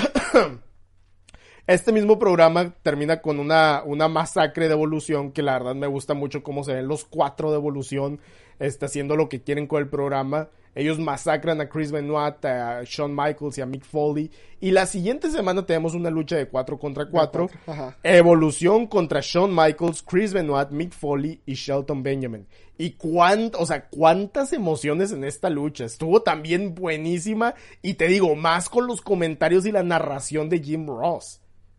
Sí, exactamente. Es que es, es todo, y lo comentábamos al inicio. Aquí también el público te, te ayuda demasiado, y tú como espectador, o sea, como alguien que lo está viendo, digamos, para esa época en, en la televisión, pues te sentías la emoción. O sea, sentías realmente lo que estaba pasando dentro de la, dentro de la arena, y aquí siendo una lucha de cuatro contra cuatro. Sí. Tuviste una lucha con muchas emociones. Hay veces en las que vemos también luchas 4 contra 4 que son aburridísimas a más no poder. Sí. Eh, pero en este caso no, en este caso fue muy fue muy buena, bastante interesante y pues teníamos lo que era la previa de Backlash, porque era pues prácticamente lo que seguía. Sí, sí, sí. El 18 de abril, precisamente. Ajá. 18 de abril del 2004 se celebra Backlash. Tenemos la revancha, pero ahora en la ciudad de Chris Benoit. O sea, estamos frente a su gente. Y no sé si captaste en, en el, cuando hace su entrada que está su esposa, o sea, está Nancy, están Sí. sus hijos David y Daniel. O sea, está- me dio un montón de nostalgia eso, verlos ahí, verlos emocionados porque pues va a luchar su, su, su, su pareja, ¿no? Bueno, la pareja de Nancy y el papá de, de los niños. También estaba el papá de Chris Benoit, o sea, en primera fila, todos disfrutando de esto. Y la lucha, o sea, a pesar de que son 30 minutos, estuvo muy buena, o sea, también estuvo dinámica. Siento que no quedó a deber. No fue tan buena como la de WrestleMania 30, pero fue muy buena. Era, era imposible superar lo que hizo No, sí, sí, sí, sí. Completamente. Era, Ah. era. O sea, tiraron la casa por la ventana cuando, cuando tenían que hacerlo, que fue Sí. en, en el evento grande. Pero sí, o sea, la lucha no es, no es mala, la lucha también es, es buena. De hecho, ya si hacemos como un análisis, es de las mejores que tiene dentro del, dentro del reinado. Nada más porque el final sí se me hizo medio, ahí medio, medio random por, por una parte nada más, porque pues a final de cuentas gana por rendición, rendiendo a Shawn Michaels. Sí, pero es- eso estuvo, fíjate, ese momento a mí me gustó un montón, ¿eh? Porque durante la lucha, o sea, estamos en Canadá, recordamos lo que pasó en Canadá Sí, con ajá. Shawn Michaels, o sea, Shawn Michaels estaba baneado de Canadá por su público, el público odiaba a Shawn Michaels por lo del robo de Montreal a Brett, o sea, Brett era el ídolo canadiense y nadie podía tocar a Brett y Shawn Michaels pues lo hirió, ¿no? O sea, hirió el orgullo de todos los canadienses y más si el vato después seguía haciendo bromas y insultaba a los canadienses y todo eso. Pero Shawn Michaels, no entiendo por qué en esta lucha se quiso dar a odiar. No, no entiendo por qué se quiso hacer odiar. No sé si es parte de todo esto. Este, pero él aplica el sharpshooter, o sea, la, la llave de Bret Hart, a, a Chris Benoit, o sea, en, en Canadá. Entonces, pa, espérate, espérate. Todavía para, para, para hacer esto todavía más grande, sale Earl Hebner, sale el referee que, que mandó a sonar la campana en el robo de Montreal, sale y empieza a hacer así como que va a mandar a sonar la campana. O sea, se iba a repetir la historia otra vez, pero era como que, como que, no manches, vato, ¿por qué están reviviendo todo esto? O sea, están, están abriendo la herida otra vez. Y el público empieza a gritar. Sí, sí, sí, el público empieza a gritar, you screw bread, you screw bread. Y luego te digo, Shawn Michaels como que empieza a luchar como rudo, le da una, una switching music a, a, Chris Benoit, pero bien random, o sea, Chris Benoit está, está en la falda del ring, está Triple H. Subiendo. Y elige, elige golpear a Chris Benoit así nada más porque sí. Pero como dices, al final, o sea, al, al, al final lo que, lo, lo, el, el final de esta lucha es Chris Benoit aplicando el sharpshooter a Shawn Michaels, se lo está aplicando, Shawn Michaels no encuentra la salida, Triple H va subiendo poco a poco, todo golpeado, se queda a centímetros de, de, de evitar esto, pero o sea, todo golpeado, todo jodido, está, está casi en la lona, se queda a centímetros de evitar esta victoria y Shawn Michaels se rinde, o sea, se rinde por rendición con el sharpshooter, es como que tuvo su karma de lo que le pasó en, en de lo que le hizo a Brett. Yo así lo, lo sentí. Y es que así tenía que ser, o sea, ya se había rendido Triple H en WrestleMania. Ahora tocaba que se rindiera Shawn Michaels en, en este caso en Backlash y agregándole más ese detalle del lugar en el que estaban, pues te da un momento, un momento bastante agradable. Sí, sí, sí, exactamente. Y al día siguiente, o sea, para el público de Canadá esto no terminó aquí, o sea, las emociones no terminan aquí. Al día siguiente pasan dos cosas, o sea, dos cosas muy importantes. Primero, Chris Benoit y Shawn Michaels hablan en, el, en el cuadrilátero, se retan, Shawn Michaels dice que quiere una lucha, Chris Benoit dice, ok, de, de, hombres le dice, de hombres, de canijos, como dicen en México. De canijos, de canijos tenemos una lucha, pues. Este, pues aquí se retan los dos, van a tener una lucha en ese momento, sale Rick Bishop y les dice, no van a tener una lucha por el campeonato frente a esta gente. La van a tener en dos semanas, mano a mano, Chris Benoit y Shawn Michaels. Pero esta noche, o sea, no lo dice ahí porque después hay otro segmento en el que Edge quiere, quiere una lucha contra Randy Orton por el campeonato intercontinental. O sea, cuando los dos eran, eran más jóvenes, eso también estuvo, estuvo brutal. Vimos el ascenso de Edge y de Randy Orton. Eh, quiere una lucha por el campeonato, intercontinental, pero sale Evolución, todos golpean a, a, Edge y luego sale Chris Benoit, también lo golpean. Y Eric Bischoff otra vez dice, esta noche van a defender sus campeonatos Batista y Ric Flair con lo que queda de Edge y Chris Benoit. Y tienen esa gran lucha, o sea, de parejas por los campeonatos. ¿Y qué pasa en esa lucha, Charlie? terminan ganando los títulos. Chris Benoit se acaba convirtiendo en doble campeón inesperadamente, pero también es un momento bastante chido y más pues sí, o sea, estaban estaban con su con su gente y eso hace que las cosas pues sean aún más más grandes, más más épicas. Y pues terminan derrotando a Batista y a, y a Ric Flair. O sea, derrotan a dos integrantes de Evolution, que era la agrupación pues más importante que había en ese, en ese momento y una pues de las más grandes que han estado en la historia. Así que, o sea, te vuelves a dar cuenta de todo eso, porque aquí Chris Benoit empieza a tomar también otro rumbo dentro de su reinado, porque ahora aparte de tener esa, esa situación con el campeonato mundial pesado, también empieza a tener este lo que es su historia con el campeonato de parejas. Así es, Chris Benoit con doble campeonato y es algo que no te imaginas también en ese tiempo porque como te dije, o sea, Chris Benoit no era de los favoritos, no era, no era así como que según el favorito para ser campeón y ahora tenía doble campeonato y tenía doble responsabilidad porque ahora defendía los campeonatos de pareja y su campeonato mundial de peso completo, o sea, era doble, doble la carga para él. Pero estuvo también interesante eso porque es como que vivimos un ascenso de Edge, o sea, estuvo eso también me, gustó mucho. Vimos por el, el, ascenso de Edge y cómo ya se medía a peces más grandes, ya no era como que con los luchadores eh, menos conocidos o algo así. Eh, también eh, lo, que, lo que vemos aquí es que Triple H, o sea, también es importante, Triple H se mete a la lucha, el referee no está viendo, se mete a la lucha y Shawn Michaels ataca a Triple H, o sea, eso todavía no se olvida, como bien lo dijimos. Esa rivalidad siguió, o sea, continuaba. Y eso después cobra eh, factura. Eh, Edge es el que le da la victoria a su equipo, cubre a Batista y, se llevan los campeonatos. Eso también fue algo muy grande, otra gran victoria. Em, una lucha que pocos recuerdan, y eso es a lo, que, a lo que vamos, la gran lucha mano a mano de Chris Benoit y Shawn Michaels, esa defensa por el campeonato mundial de peso completo. La verdad, yo no me acordaba mucho de esta lucha, pero qué luchón nos dieron, ¿eh? O sea, qué, qué buena lucha. Te digo, o sea, hay muchas joyitas de ese tiempo que pasan muy desapercibidas o que, que no recordamos mucho, pero qué defensa titular tuvo, tuvo Chris Benoit ahí.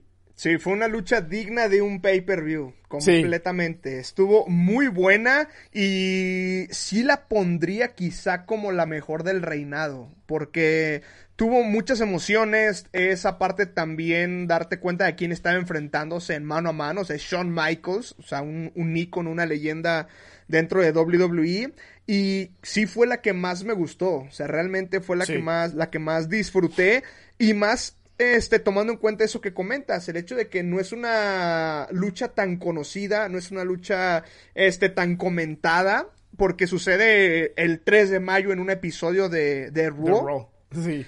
Y te encuentras algo bastante interesante, que si tienen la oportunidad de verla, adelante, o sea, crean, créannos que no se van a, no se van a arrepentir.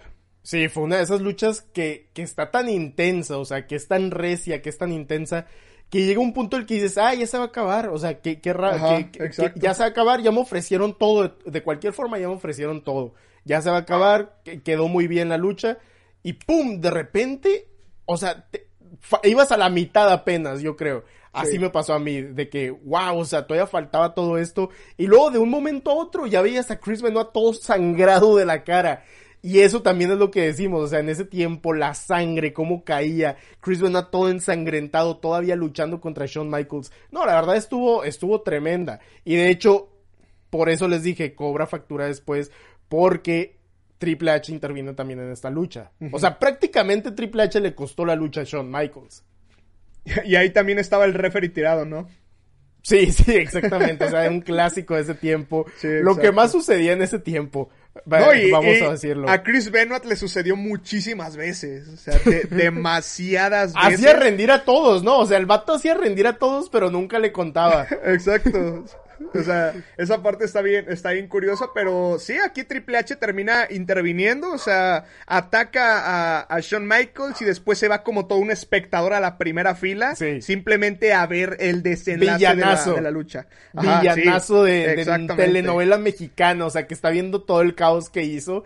Y, feliz con, sus acciones. El y de hecho se da a odiar de una manera espectacular. sí. Y de hecho, en, en, ese momento, este, no sé si te diste cuenta que Chris Benoit tarda un montón en cubrir a Shawn Michaels. Sí, ajá. Y luego el conteo de tres, o sea, mm, como que muy lento y todo eso. Pero aún así retiene el campeonato, o sea, lo derrota después del pedigrí. No le tuvo que aplicar nada más. Y eso también lo vimos muchas veces en, en todo su reinado. O sea que podían hacerle daño a alguien y el otro tardaba un montón en cubrirlo y aún así lo derrotaba. Y eso es algo que, que no sé si sea muy bueno o que deje muy bien parado al, al, al, al, oponente o quién sabe. Porque Triple H se le aplicó a Booker T en WrestleMania 19 y mucha gente lo criticó de que no, ah, pero tardó mucho en cubrirlo y aún así ganó, Triple H enterró al talento. Pero o sea, como que era en ese tiempo la forma de hacer las cosas o quién sabe. Es que la lucha va cambiando. Era un modus operandi, nada más. Sí, sí, sí, sí, sí. O sea, la lucha va cambiando y de repente ves eso y ah, pues es la moda. Así como ahora que tienen que hacer mil cosas. Después va a ser así de que no, pues ganó por puro foul, ¿no? Cosas así. La, era del foul, ¿no? La era del foul de la lucha libre. es lo que sigue, es lo, nuevo. Eh, en mi opinión, en mi opinión, y esto lo tengo escrito, después de esta lucha, la importancia de Chris Benoit bajó un nivel. O sea, sí bajó, bajó un poquito. Porque sí, derrota a Shawn Michaels, viene de ganarle a Shawn Michaels y Triple H. Pero después de eso, baja un poquito porque se enfoca mucho en el campeonato de parejas. Muchísimo. Y luego su, su siguiente rival es alguien que ya no causaba un impacto tan grande como un año antes. Y ahorita vamos a eso. Eh, Chris Benoit y Edge eh, defendieron los campeonatos de pareja contra Evolución, que eh, bueno, ahora eran Batista y Randy Orton. Aquí tengo escrito en los momentos finales, Randy tiene ayuda de Ric Flair, Chris aplica el, el, el cabezazo sobre Randy Orton. Ah, pero tiene el campeonato. O sea, tiene el campeonato y Chris Benoit se golpea con el campeonato, pero aún así no gana la lucha. Chris Benoit hace rendir a Randy Orton. O sea, futuro, eh, de- después los veríamos en mano a mano, ¿no? ¿Quién diría? Pero, pero Chris Benoit aquí lo hace rendir y retiene los campeonatos. Pero en este episodio suceden cos- dos, dos cosas importantes que se deben de mencionar. Uno, primero, Eugene. ¿Ok? Eugene, este personaje raro que, que dices, ok, ¿no? Da risa y todo eso. Y, y la verdad la gente lo tenía como si fuera la, la última gran creación de la WWE porque lo ovacionaban Sí, a más no poder. machín, Ajá. Pero, o sea, si te das cuenta, esto es algo muy bizarro, porque el vato tenía un personaje muy controvertido, o sea, así como si fuera, pues, una persona con, con, con retraso, ¿no? Sí, O sea, de eso se trataba el personaje. Y es como que, ¿quién pensaría así como que esto va, va a agarrarlo la gente? O sea, un vato con retraso, hay que, hay que, hay que presentarlo, ¿por qué no? O sea, ¿quién diría, quién daría esa, esa idea así de que, oye, pues, Eugene, ¿por qué no le ponemos así? Y el vato para arriba, ¿eh? Va a ser futuro campeón. O sea, no entiendo quién, quién, quién daría esa idea. Eran esas juntas creativas que había antes. O sea, para que Vince McMahon haya dado luz verde, decir a Sí. huevo que sí. sí, arma. sí. O sea, está raro. No digo que era mal luchador, no era mal luchador. Y vivía muy bien su personaje. O sea, la verdad, Sí, no, el personaje. No entiendo cómo, cómo no se salía del personaje ni siquiera luchando. O sea, siempre se veía igual. Entonces, Prendía la, raza bien machina el vato. Demasiado, Sí. demasiado. Entonces, la, la verdad, o sea, el vato se rifaba y mucha admiración para, para él por el trabajo que hizo, pero estaba bizarro su personaje, eso no lo Eh, cambia. un personaje que en la actualidad ni de chiste. No.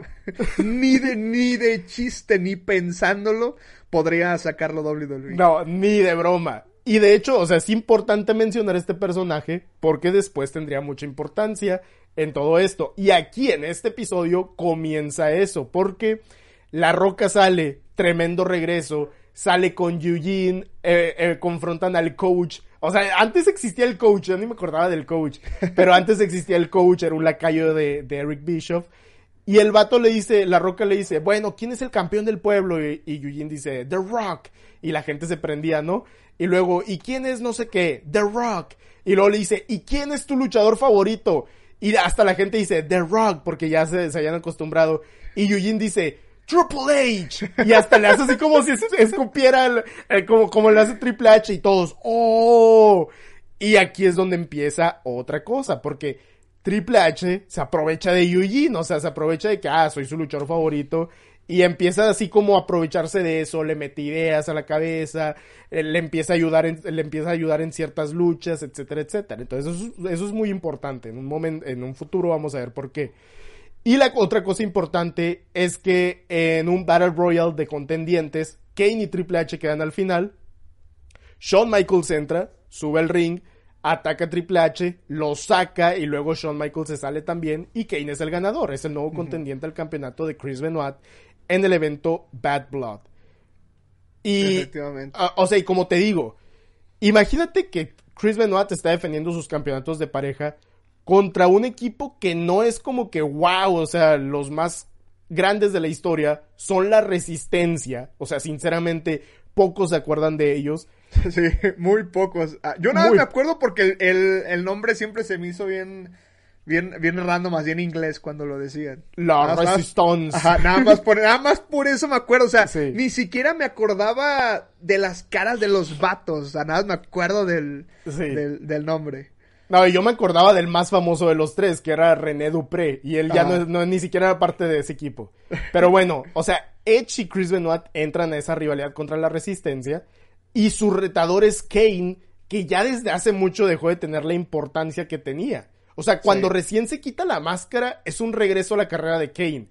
Y se ve destructor, se ve que, o sea, da hasta miedo. Pero para este punto, ya, o sea, ya el vato ya, ya pasó su mejor momento. Y va contra Chris Benoit y es como un, un, un oponente de transición, de volada se ve eso. Y tenía una rivalidad con Matt Hardy, ¿no? Y estaba en una historia Matt Lita, Hardy. todo, todo. Sí. Aquí metían de Qué todo. loco. Sí, sí, aquí metían a todos en rivalidades así. Sí. Pero bueno, la siguiente semana, Eugene hace su debut oficial. Y su compañero sorpresa es Chris Benoit. Y derrotan al coach a Garrison Cade. Em, fue un squash, pero fue un squash así como que bien. O sea, un squash bien para ver todo lo que podía hacer Eugene. Y te das cuenta de que pues, es un buen luchador.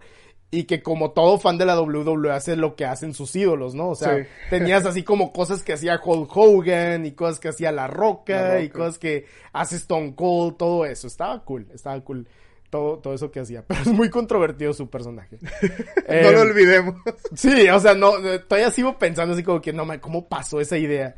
Pero bueno, después, la siguiente semana, y esto, esto yo imagino que lo viste, Charlie, Chris Benoit y Edge defienden los campeonatos contra la Resistance, la resistencia, es. en Montreal, en Quebec. En el, eh, o sea, frente al público de la resistencia. Y eso es algo bien raro porque, ¿viste esta lucha? Sí, sí la vi. No me, vato, ¿viste cómo la gente los quería, pero también los odiaba? O sea, pero está bien raro, es como, a ver, como, como si ahorita, no sé, ¿qué luchador está bien chafa? O sea, un luchador así como, un, luchador bien random. Un- es como si Akira Tozawa, o sea, lucha, lucha No, mira, Akira no me lo vas a creer, pero pensé exactamente en el mismo, eh. Te, te lo juro. O sea, es como si Akira Tozawa tiene una lucha frente a su gente y es súper ovacionado y, y lo quieren ver ganar. O sea, estuvo bien bizarro. Pero se esto. enfrenta a Kevin Owens, ¿no? Y también, Ajá, también lo quieren. ¿a? Eh, No, se enfrenta a Roman Reigns y a Sami Zayn. O sea, va- vamos a ponerlo así. A- ándale, a Kevin Owens, a Roman Reigns o algo así. Y, y lo derrota, porque, o sea, la resistencia derrotó a Chris Benoit Así y a. Edge. No. Y los ovacionan cuando gana. Así está bien random ese momento. Se fueron a celebrar con la gente. O sea, Inclu- ya sé, incluso uno de los momentos destacados del programa que aparece es la celebración. Y Ya sé, ándale. celebrando. ¿Qué pedo con eso? Es un Yo, momento de, hecho, grande. de hecho, sí me spoileé que iban a ganar ellos, porque decía ahí la celebración de la victoria de la resistencia. Y fue como que, no manches, vato, ¿cómo que, cómo que estos vatos los derrotaron? O sea, estuvo, estuvo raro, pero sí te diste cuenta también que, que al final, o sea, son, son cuatro canadienses prácticamente. Al final, cuando, cuando Chris Benoit es el que, que- creo que queda fuera de la lucha, o sea, sale de la lucha. Y luego tienen a Edge y le, aplica- le van a aplicar su finisher y la gente ya se está prendiendo. O sea, Sí. la gente se está prendiendo porque saben que aplicar su finisher, ganan la lucha y hasta ondeando banderas. O sea, fue como que wow. O sea, ¿qué onda con esto? Sí, sí, cierto. Sí, tienes, tienes toda la razón. Yo también me saqué, me saqué de onda con esa parte, porque sí, sí fue una ovación grande. O sea, fue una ovación de pay-per-view cuando quieres Sí, que sí. los chidos ganen y terminan ganando y es como estar en lo alto. Pero en este, en este momento le está, estabas ganándole a Chris Benoit y a Edge los campeonatos de parejas. Era como, ok, qué, qué extraño momento. O sea, sí está, sí está bien loco. O sea, el campeón, el campeón máximo de Raw, cayó ante estos dos vatos. O sea, ante estos dos nadie. O sea, ¿qué, qué, onda con eso? Es, es algo bien raro también. Te digo, es como si Roman Reigns hiciera equipo con Sami Zayn, fueran campeones y de repente pierden contra Hit Row. O sea, así es tal cual. Es como que, ¿qué pedo con esto? Ya sé, Pues ahí nada más faltó que salieran papelitos, ¿no? Acá hay pirotecnia para Sí. coronar su, su, su Y- con la, con la rolita. Sí, ajá. Está- estaba épico ese tema. Eh, esa misma noche, en el main event, tienes, tienes a, tienes a Eugene contra Kane, ¿ok? Ese es el main event. Y esta, o sea, esto ah, también es otro paréntesis. Esta es la importancia de un programa con un buen guion. O sea, porque si tú ves todos los programas semana a semana, estás interesado por lo que pase con Kane y Eugene. Si tú me dices, si, si, si yo no hubiera visto todos estos programas así, en, en línea, si no los hubiera conectado todos estos programas, y tú me dices, no, pues el main event de Raw del 2004 fue Kane contra Eugene, pues yo me río, ¿no? O sea, no manches, ¿cómo fue ese main event? O sea, ¿cuánta audiencia tenían? Pero la importancia es la historia.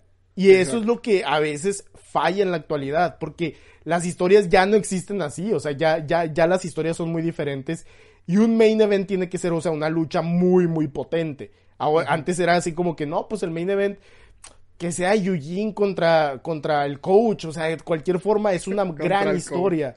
Y, y, y, o sea, es, es, es, muy diferente a lo que hacen ahora, ¿no? Es la importancia de una historia.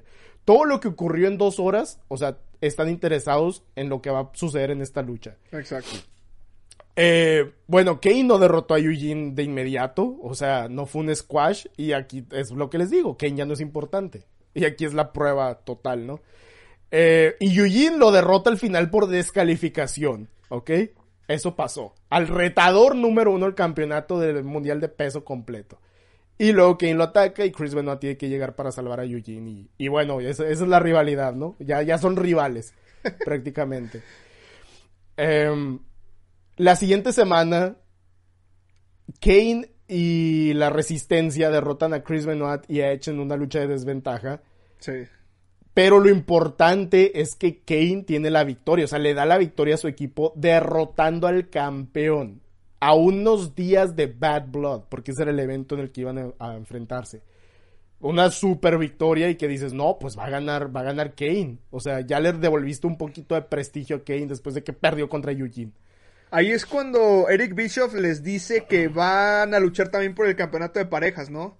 Sí. Porque la lucha primero es un 2 contra 2, después aparece Eric Bischoff y, y aparece Kane y les dice que va que van a que va a tener, bueno, le dice Chris Bennett que va a tener una una doble participación dentro del evento. sí, exactamente. O sea, Chris Benoit va a luchar dos veces en Bad Blood y eso es lo que sigue, de hecho. Bad Blood el 13 de junio del año 2004. La siguiente defensa de Chris Benoit, pero también una, una también buscan los campeonatos de pareja eh, Edge y Chris Benoit contra la Resistencia en la primera lucha del evento. Y digamos que la lucha, o sea, Chris Benoit va a luchar dos veces. Y ya lo ves aquí todo cansado, o sea, todo, todo, fue una lucha demandante también, o sea, ves el cansancio, no fue una lucha fácil, no fue una lucha rápida. Los campeones lo defendieron con todo, pero pues no dejan de ser dos do nadie. y Chris Benoit le iba a dar la victoria a su equipo, ya, ya tenía todo. Y llega Kane y pues lo ataca, ¿no? Casual. Llega Kane, lo ataca. Eh, nos vamos a ver al rato de cualquier forma. No se pudo esperar el vato, o sea. Sí, sí, o sea. Y sus amigos son la resistencia, ¿no? Ahora sabemos. Vaya equipo raro. Ya sé, un. O sea, Kane y la resistencia contra Chris Benoit. la resistencia del mal, todos juntos. nombre, ese, ese nombre es como de los que se saca Conan, la resistencia del mal. sí, sí, es cierto. Eh, una combinación de los perros del mal y, otro equipo. Del, y la 187, ¿no? Todos juntos. La resistencia del mal. Eh, bueno, la lucha termina por descalificación. La resistencia retiene sus campeonatos. No hay cambio titular. Y luego Chris Benoit es, es golpeado más o todavía por Kane. Pero aún así va a defender eh, su campeonato. ¿Cómo se te hizo esta lucha, Charlie? Kane contra Chris Benoit. Mm, se me hizo entretenida. Siento que no es una lucha que pueda decir, wow, súper espectacular. Eh, de hecho, creo que fue de las que más me distraje mientras la estaba, la estaba viendo.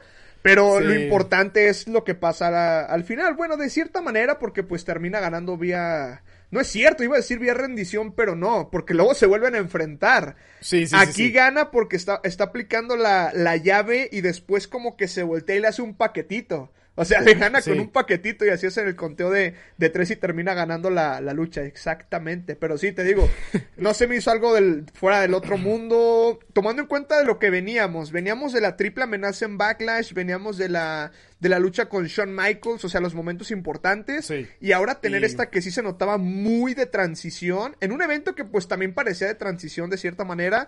Eh, porque pues no es como que de los comunes. Bad blood. Eh, pero, pues sí, tenemos esta, esta defensa exitosa por parte de, de, Chris Benoit, en donde pues le gana a, un Kane que estuvo a punto de rendirse, no se rindió, pero terminaría pasando posteriormente. Sí, o sea, eh, este te digo, es el punto del reinado de Chris Benoit donde se viene abajo. O sea, ¿qué, es eso de una rivalidad contra la resistencia? Y luego contra Kane, cuando Kane ya no es tan importante. Se sentía repetitivo. También. Sí, y a mí también se me hizo así como uno de los rivales más, más aburridones de, de todo esto. O sea, como que es muy limitado lo que puede hacer Kane y contra un luchador chaparrito como Chris Benoit es todavía más limitado. O sea, Exacto. Chris Benoit lo único que me gustó es cómo lo presentaban de que nunca se dejó. O sea, si había una oportunidad para dar un golpe lo daba y, y- y trataba de pegarle en las piernas y todo eso. Pero Kane era como, como de que no, no me voy a dejar. Pero al final lo tenía en el, en el crippled crossface. O sea, casi lo hace rendir. Yo pensé que lo iba a hacer rendir. Y luego se lo lleva mejor con un paquetito y ya asegura la victoria. Pero sí se me hizo así como que de las defensas más, ay no, porque tengo que ver esto, ¿sabes? O sea, chale, ¿para qué le dije al Charlie que habláramos de esto? ya me arrepentí.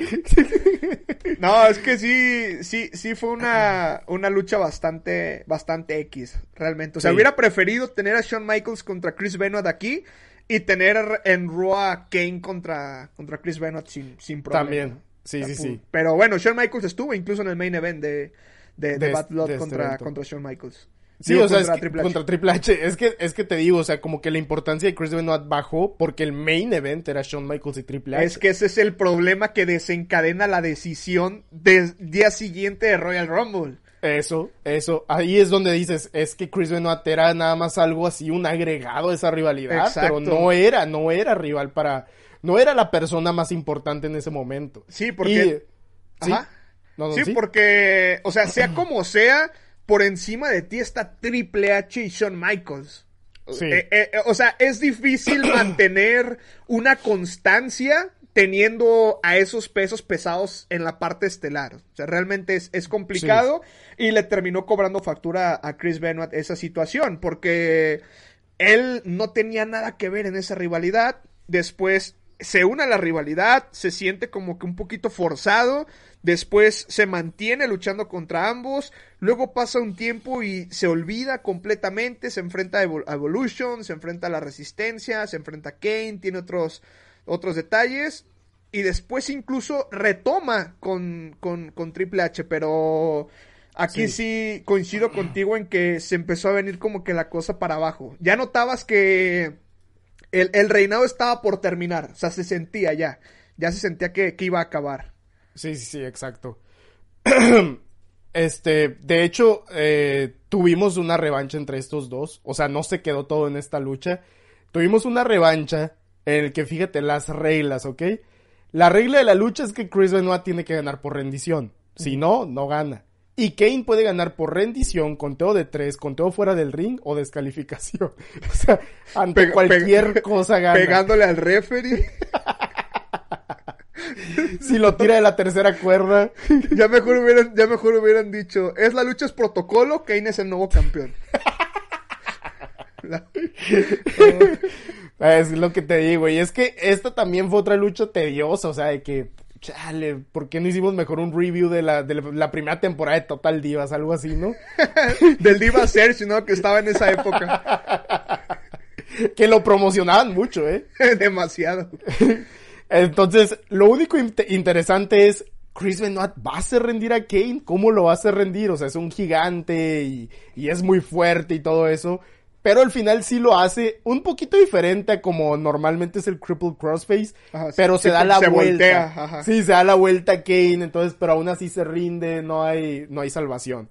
Chris Benoit derrota a la máquina roja de la destrucción en una de las rivalidades más forzadas de todo este reinado y más de- chafa. El detalle es que termina la lucha y, y se centran después en lo que en la historia de Kane. ¿Por qué? Sí, Porque aparece Lita sí, sí. después. Aparece Lita. Aparece Lita y ah, ese es un rollo y bueno, ya nada más Chris Benoit lo ataca al final con el campeonato y ah, sí, salí con, con la victoria, pero perdió, o sea, gana Chris Benoit vía rendición y todo se enfoca en Lita y Kane después. Sí. Es como de o sea, me estás carajo, diciendo, güey. me estás diciendo que Chris Benoit salió de una rivalidad donde era un acople para entrar a otra rivalidad donde era un acople. por, por una noche, ¿no? Chale, lamentablemente. Pero, pero, pero bueno, después de esto, ahora sí, ya recuperamos el rumbo de Chris Benoit y ya no se ve como un acople en una rivalidad. Porque regresa Triple H, quiere otra vez el campeonato, quiere ese reinado del terror otra vez. Y es el retador a Chris Benoit para el evento Vengeance. Ya ni me acordaba que existía Vengeance en este punto de la historia. O sea, no me acordaba. Pero ya para este punto, ya corrompió a Eugene. O sea, ya le metió ideas, ya, ya lo hizo un poquito malo, ya... Haz de cuenta que Eugene ya es uno de sus lacayos, ya trabaja para él. Ya es el, el integrante no oficial de Evolution. De Evolución, sí, exactamente.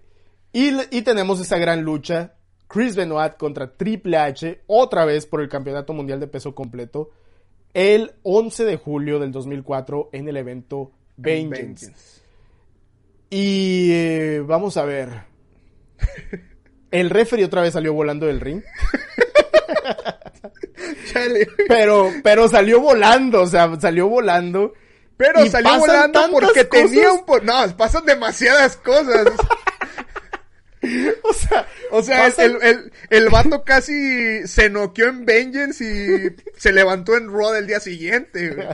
No manches. No, o sea, pasaron muchísimas cosas en lo que estuvo ahí todo tirado, golpeado. Porque, ok, va. Este, el referee sale volando. Triple H llama a Eugene, que salga Eugene. No entiendo para qué, pero ok, sale Eugene. Chris Benoit aplica el Cripple Crossface. Triple H otra vez está en problemas. Y Eugene sale y sube al ring, ¿no? Sube al ring y Chris Benoit le dice, ve por el referee, Eugene, ve por el referee. Pero sigue aplicando el crippled crossface y Eugene no sabe qué hacer. Pero el vato sabe actuar tan bien que la neta sientes hasta, hasta, no sé, como que empatía por él, como que, Eugene, no te dejes, no te dejes manipular, Eugene, no, por favor. De verdad, sientes empatía por él y todo eso. Y el, el vato se sube al ring cuando, cuando no, no lo no obedece a Chris Benoit y se sube al ring y Chris Benoit le da un golpe, ¿no? Y la gente lo abuchea. O sea, abuchea a Chris Benoit porque golpeó a Eugene. Sí. Triple H aprovecha la distracción, pum, aplica un foul y luego, y luego aplica el pedigrí. Eugene va por el referee ahora sí, pero el conteo llega solo a dos. O sea, el referee está noqueado todavía porque hace el conteo, llega a dos y vuelve a estar todo tirado, volteado, donde no puede ver casualmente nada, ¿no? y luego Triple H pide una silla, Eugene se la alcanza y cuando Triple H la va a usar, Eugene se la quita otra vez. Y Triple H ahora sí lo golpea. Chris Benoit, no sé si viste esto, yo le tuve que regresar varias veces porque ¿cómo estuvo este golpe? Trae, trae Triple H la silla, se voltea y Chris Benoit sale volando sobre él y lo golpea, pero suena que también se pegó con la silla. No sé, estuvo bien raro eso. Sí, porque está, está la toma en cuando le va a pegar, cambia a cuando le quita la, la silla, se enfoca a él, regresa y la siguiente toma es amplia y ya ves el pa. Pero sí, se escucha como que llegó, no sé, con, todo. porque se escucha como si le hubieran dado un sillazo realmente. Sí, o sea, como que chocaron los dos, ninguno se lo esperaba y pum. Los dos se caen y llega parte evolución. O sea, y todavía el referee está tirado, ¿ok? Cabe decir, el referee está tirado. Chris Benoit toma la silla y golpea a todos. O sea, pum, pum, sillazo para Batista, para Ric Flair. Este, y luego, eh, eh, espérame, espérame. Triple H, o sea, eh, espérate, espérate. Sí, ¿verdad? O sea, llegan, eh, llegan Batista y Ric Flair, también los atacan. Eh, Triple H y Chris Benoit están en el suelo ahora, o sea, los dos están en el suelo, están muy cansados.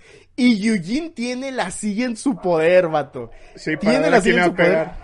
Y empiezan así de que le va a pegar a Chris Benoit y la gente, no. Y le va a pegar a, Triple H, sí. O sea, parecía lucha molera de la feria. Así esas luchas que te encuentras en la calle y que está la gente participando y diciendo qué se va a hacer. Entonces, Eugene tiene la silla en su poder, pero no sabe a quién golpear. Y por accidente, por estar forcejeando con Chris Benoit, golpea con la silla Triple H. Y, y el, eh, o sea, el, el referee, otra vez te digo, eh, tarda un montón en hacer el conteo y aún así Chris Benoit gana la lucha. O sea, pero todo eso pasó mientras el referee estaba noqueado, entre comillas.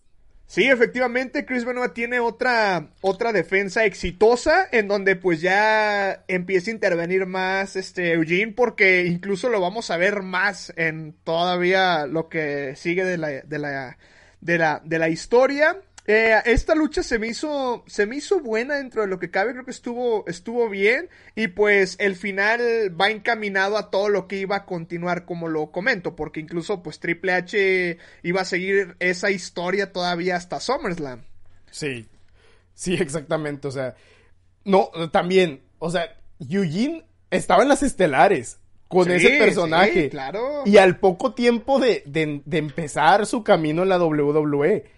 Y ya estaba luchando contra los grandes, contra Triple H en SummerSlam, contra Chris Benoit.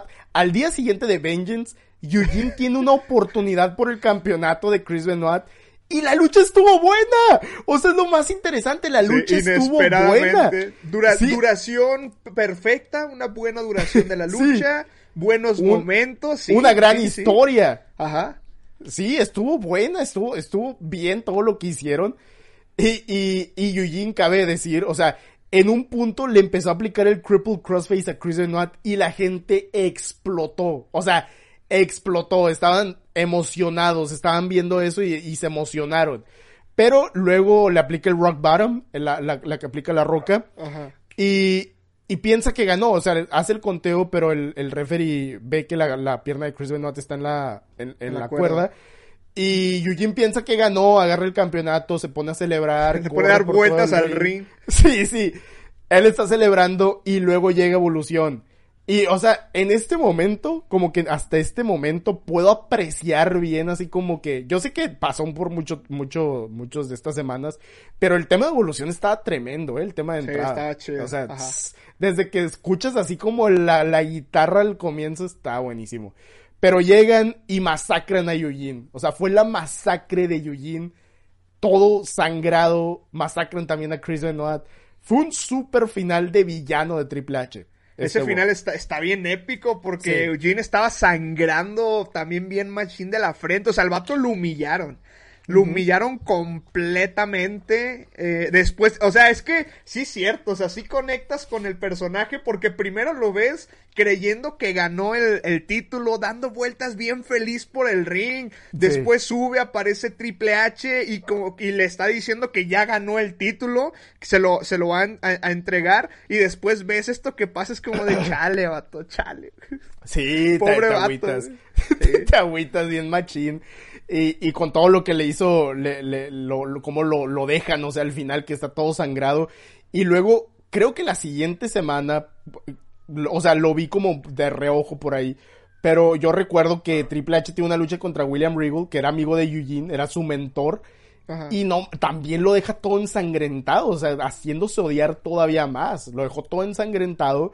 Y luego, para seguir calentando esto, porque es Triple H contra Eugene en SummerSlam. Pero, previo a esto, tenemos una lucha de Triple H contra, contra Chris Benoit. Otra oportunidad por el campeonato mundial de peso completo. En una lucha de, de Iron Man, o sea, una lucha de, del hombre de hierro de una hora, o sea, 60 minutos.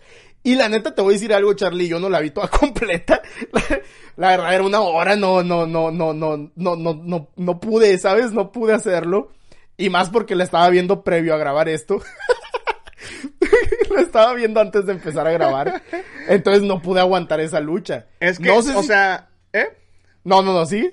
Sí, es que es, es desgastante. O sea, realmente Sí. ver una lucha así es desgastante porque prácticamente es la mitad del programa. O sea, es Sí. la mitad del programa y, y, y obviamente en este tipo de luchas, bueno, ya ahorita tomando en cuenta cu- la, lo, lo que iba a pasar o conociendo la historia, pues sabes que lo importante es el final. Pero pues obviamente si no lo conoces tienes que aventarte la completa para entender todo lo que, lo que está sucediendo. Yo la vi en partes, o sea, le fui adelantando, o sea, me Sí, enfocaba en los momentos importantes, luego la adelantaba y le seguía porque sí, sí es complicado, o sea, aventarte la, este, toda, te, te decía incluso días antes de, de grabar que en un día me había aventado todas las luchas y ya estaba así como que bien saturado. O sea, que en mi mente había luchas de, luchas de parejas, sangre y referees en el piso. Así que dije, no, o sea, no, voy a ver toda la, la lucha completa, pero estuvo bien, o sea, fue una lucha buena, Sí. fue una lucha, fue una lucha buena, que al final, este, termina 3 a 3, eh, Ajá, bueno, no es parte eso. final hasta los últimos tres minutos, cuando aparece nuevamente el, el personaje más estelar de la época, Eugene, eh, pues para hacer de las Sí. suyas, porque quería vengarse por lo que había pasado una semana antes, incluso antes de que eso suceda está Evolution en el en el cuadrilátero ahí atacando todos a Chris Benoit que ya estaba sangrado este, Ensangrentado, de, la, de la frente y el vato llega y se hace cargo de todos, o sea, Sí, llega de Batista con- con también. todo. se, se, hace cargo de todos, a Batista sí lo saca del, del, ring, después está Eric Bischoff también ahí y le toca también un puñetazo, sí. luego el vato empieza acá a dar vueltas también en el, en el ring celebrando y, y, dices, Dios mío. Esas vueltas estaban bien cool. Está, está, bien chido eso,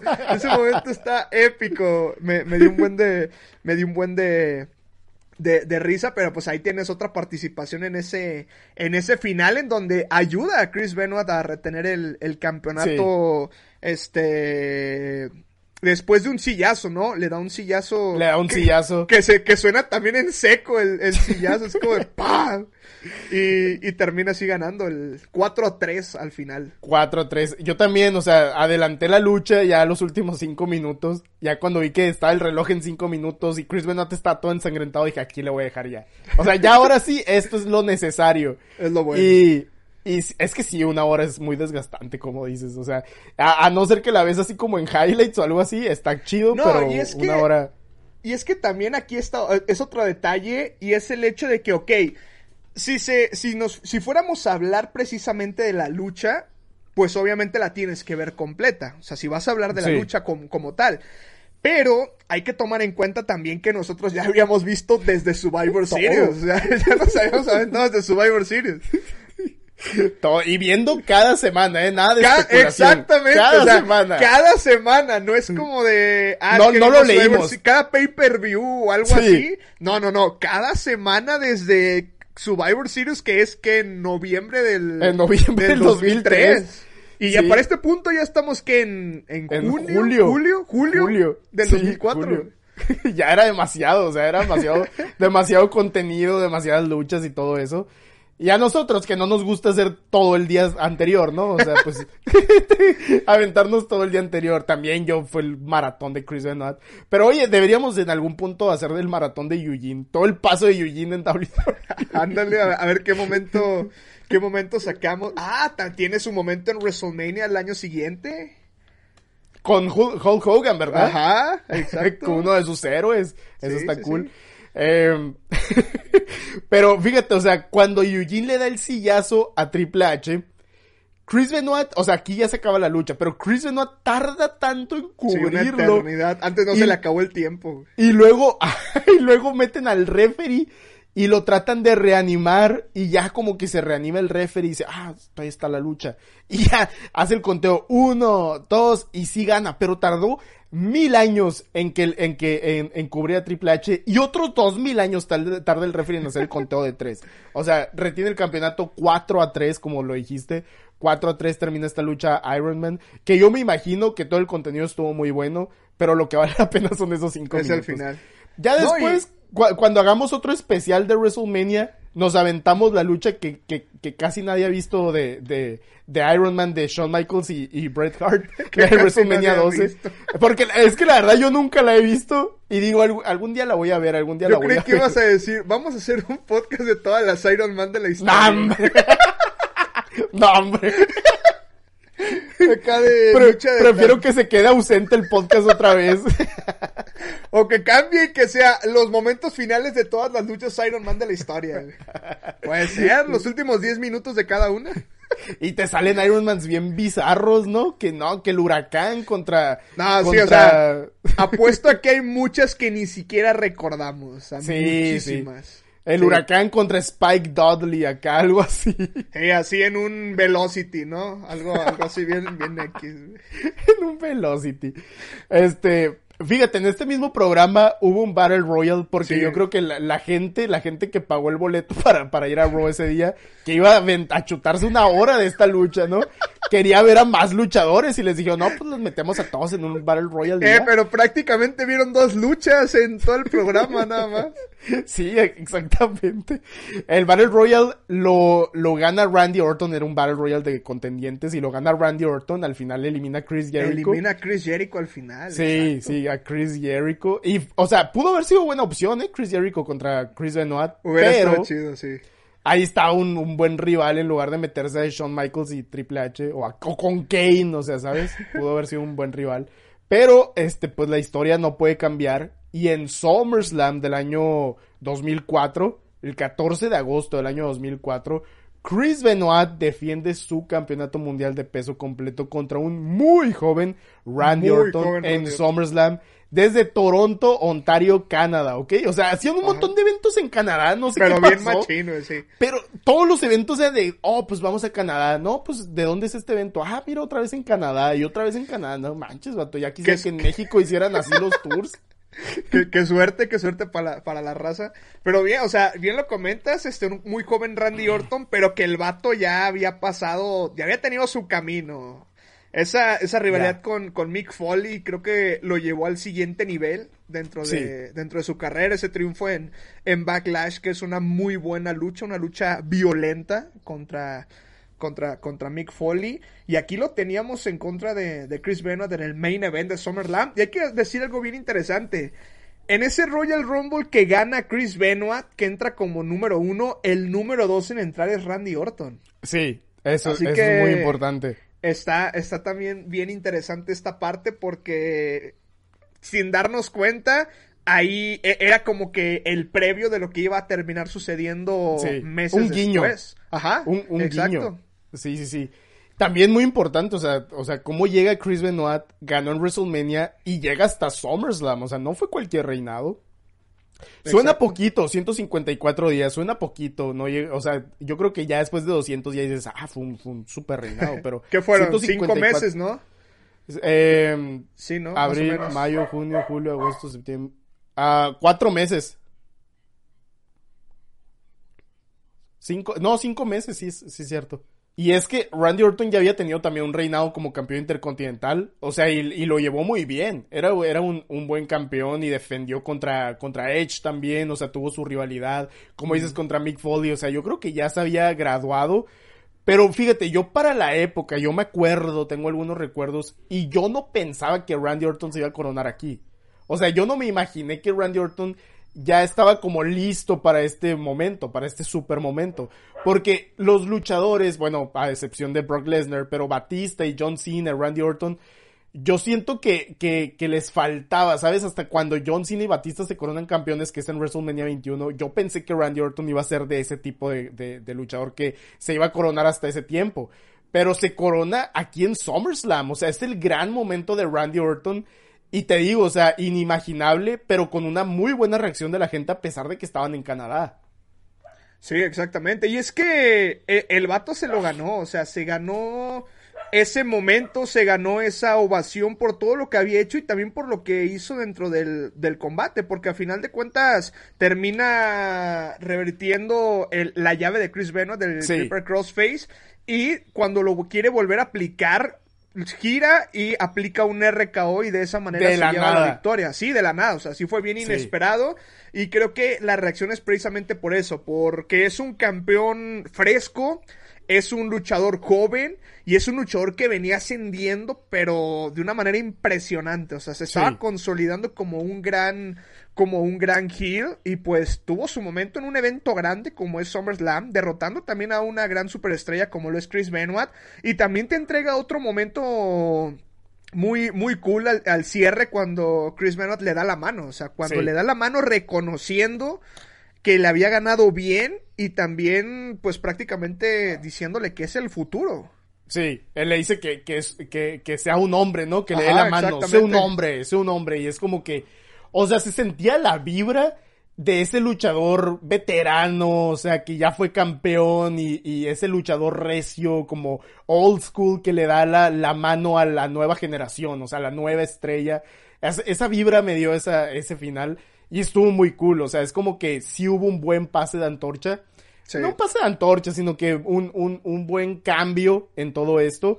Y Randy Orton, como dices, ganó limpio. O sea, no hubo trampa de evolución, no se metió nadie, ganó limpio. Y, y, y, de la nada el RKO, eso estuvo brutal también. La lucha, si decimos, si hablamos de, de, de, la calidad de la lucha o del contenido de la lucha, no estuvo mala, este, Randy Orton se veía como, como alguien que se podía combinar muy bien con los luchadores, pero es el mismo Randy Orton que vemos en la actualidad, o sea, hace lo mismo. O sea, el, el Randy Orton que ves en la actualidad o que veías en el 2020, 2021, eh, 2022, lo que quieras, eh, hace lo mismo prácticamente y sabe combinarse muy bien con luchadores que hacen tantas cosas como Chris Benoit o cosas así. Y le sacaron emoción a la lucha, ¿no? O sea, lo hicieron muy bien y aquí empezó pues la leyenda de Randy Orton.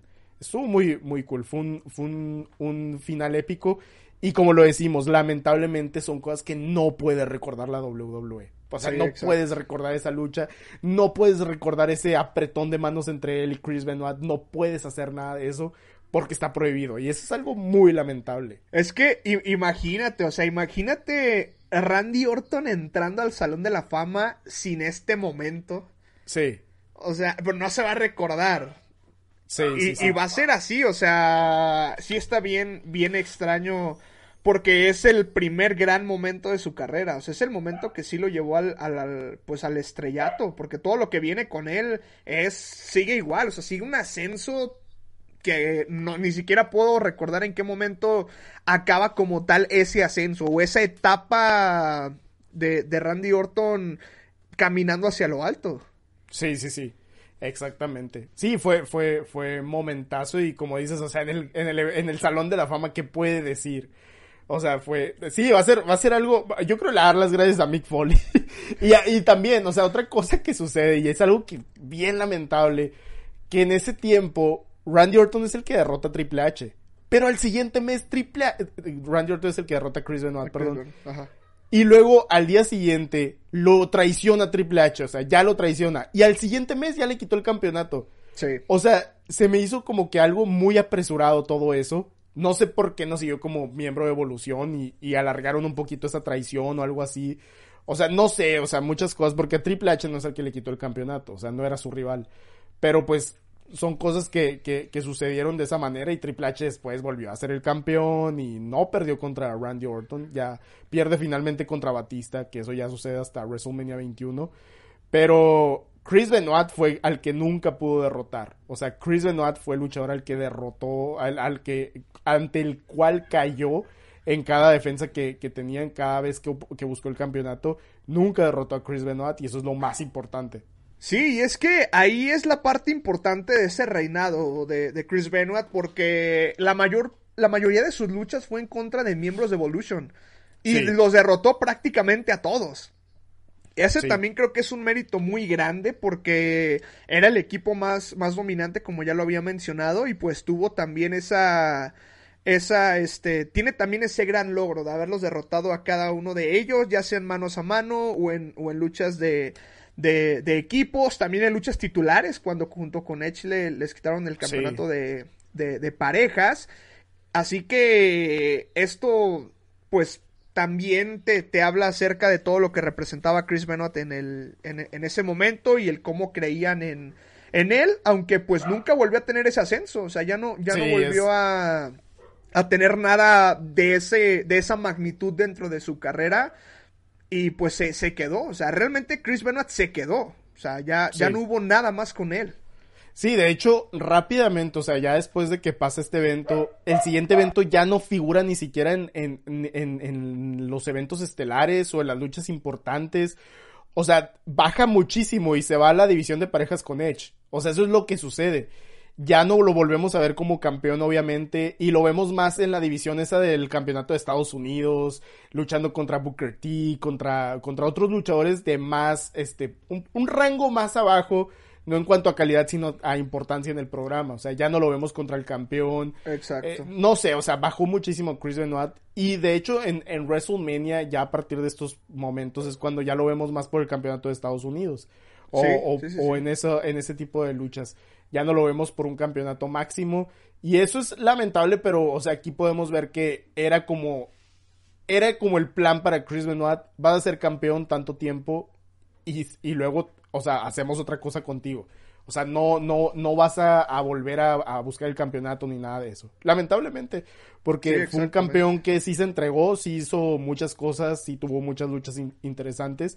Y fíjate, o sea, lo bizarro de todo esto es que Batista o Randy Orton, bueno, Batista o Triple H o Shawn Michaels no lo pudieron derrotar a Chris Benoit, pero la resistencia sí lo pudo hacer.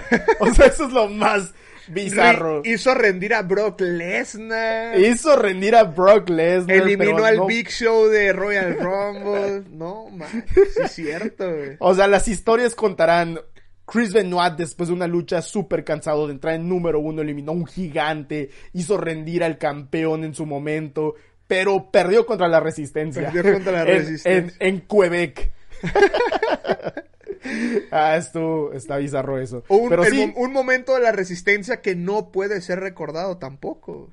También, sí, la resistencia, si algún día alguien lo recuerda, si algún día entran al Salón de la Fama, no van a poder hablar de ese gran si momento. Si algún día llegan a aparecer como DLC en algún juego de la W, como personajes olvidados de WWE, o sea, no van a poder hablar en su, en su discurso del Salón de la Fama sobre ese gran momento que vivieron en Quebec frente a su público. Donde ondearon las banderas, o sea, parecía que habían ganado el mundial. No sé, fue como wow, o sea, no, estuvo, estuvo En su documental en el WWE Network, ¿no? Así que se llama Resistencia. Resistencia, nacimiento y caída. Sí, exactamente. Este, pues así, así se vieron en este podcast que fue de larga duración, como ustedes querían también, por ahí lo leí. Este, así se ve, así se ven 154 días de campeón de Chris Benoit. Fue un gran viaje y, y son, son luchas que me gustaron revivir y toda una historia que me gustó revivir. Y, y qué bueno, Charlie, que lo recordamos por este tipo de cosas y no nada más de que no, pues vamos a hablar de lo prohibido, ¿no? En este episodio vamos a explicar los mensajes eh, los mensajes misteriosos que Chris Benoit le mandó a Chavo Guerrero. O sea, no, o sea, hablamos de, las cosas y nos gusta revivir los momentos del wrestling. Creo que ya tanto en el canal de Charlie como en mi canal como en este podcast es de lo que nos estamos es lo que estamos buscando revivir los grandes momentos de la lucha libre del wrestling y de todo lo que podamos y, y de eso se trata o sea de eso se debería tratar la, historia o lo, lo que se publica de la lucha libre no, y es que es algo interesante y que realmente vale la pena porque son momentos que se van perdiendo. Sí. O sea, luego te das cuenta en comentarios que dejan en el contenido de, oye, la verdad es que no me acordaba de ese momento, o qué chido recordar esto porque ya casi nadie, nadie habla de, de él. Eso es algo, es algo chido y, y es algo que creo que disfrutamos mucho hacer. No es que no nos guste la lucha libre de la actualidad, como ya lo comentamos, pero lo que queremos o uno de nuestros más grandes propósitos creo que sí ese es el, el mantener vivos todas estas situaciones. ¿Por qué? Porque algún día se van a perder. O sea, algún día ya nadie va a hablar de esto, algún día eh, ya nadie las va a recordar. Y qué chido que pueda quedar todo el contenido que hemos hecho como un pues sí, como eso, o sea, como un recuerdo para que la gente se dé cuenta de cómo eran las cosas en ese entonces. Sí, sí, exactamente. Que si buscas, no nada más busques, bueno, que si buscas o algo así, sean cosas interesantes y, y, y, cosas que tal vez no puedes ver en otro lugar. O sea, alguien que no paga, no, no, no, no paga el WWE Network y no puede ver todos sus documentales y que tú le expliques lo que sucedió en tal fecha, que no puede ver eso. O sea, está, está muy cool todo eso, todo lo que estamos, lo que tratamos de transmitir con este podcast. Y también es un, es un pretexto, o sea, tanto tus videos como los míos, Charlie, como este podcast, es un gran pretexto para revivir todo eso y tener una, un, una razón para por la cual ver todas las luchas de Chris Benoit y próximamente revivir la carrera de Eugene, o sea, todo, todo eso, ver todo lo que sucede, está bien. Las mejores Iron Man de la historia, todo, absolutamente. La resistencia y su, su camino en WWE, no, todo chido. La resistencia no resistió. imagínate, imagínate hacer así de cada mes vamos a tener un especial de podcast random, así de eso, de el camino de la resistencia en WWE o ¿Qué, más podría ser? Simon este, Dean. Las mejores luchas de Jonathan Coachman en, en Raw. Algo así, o sea, bien, el Diva Search 2004, esas cosas raras que había.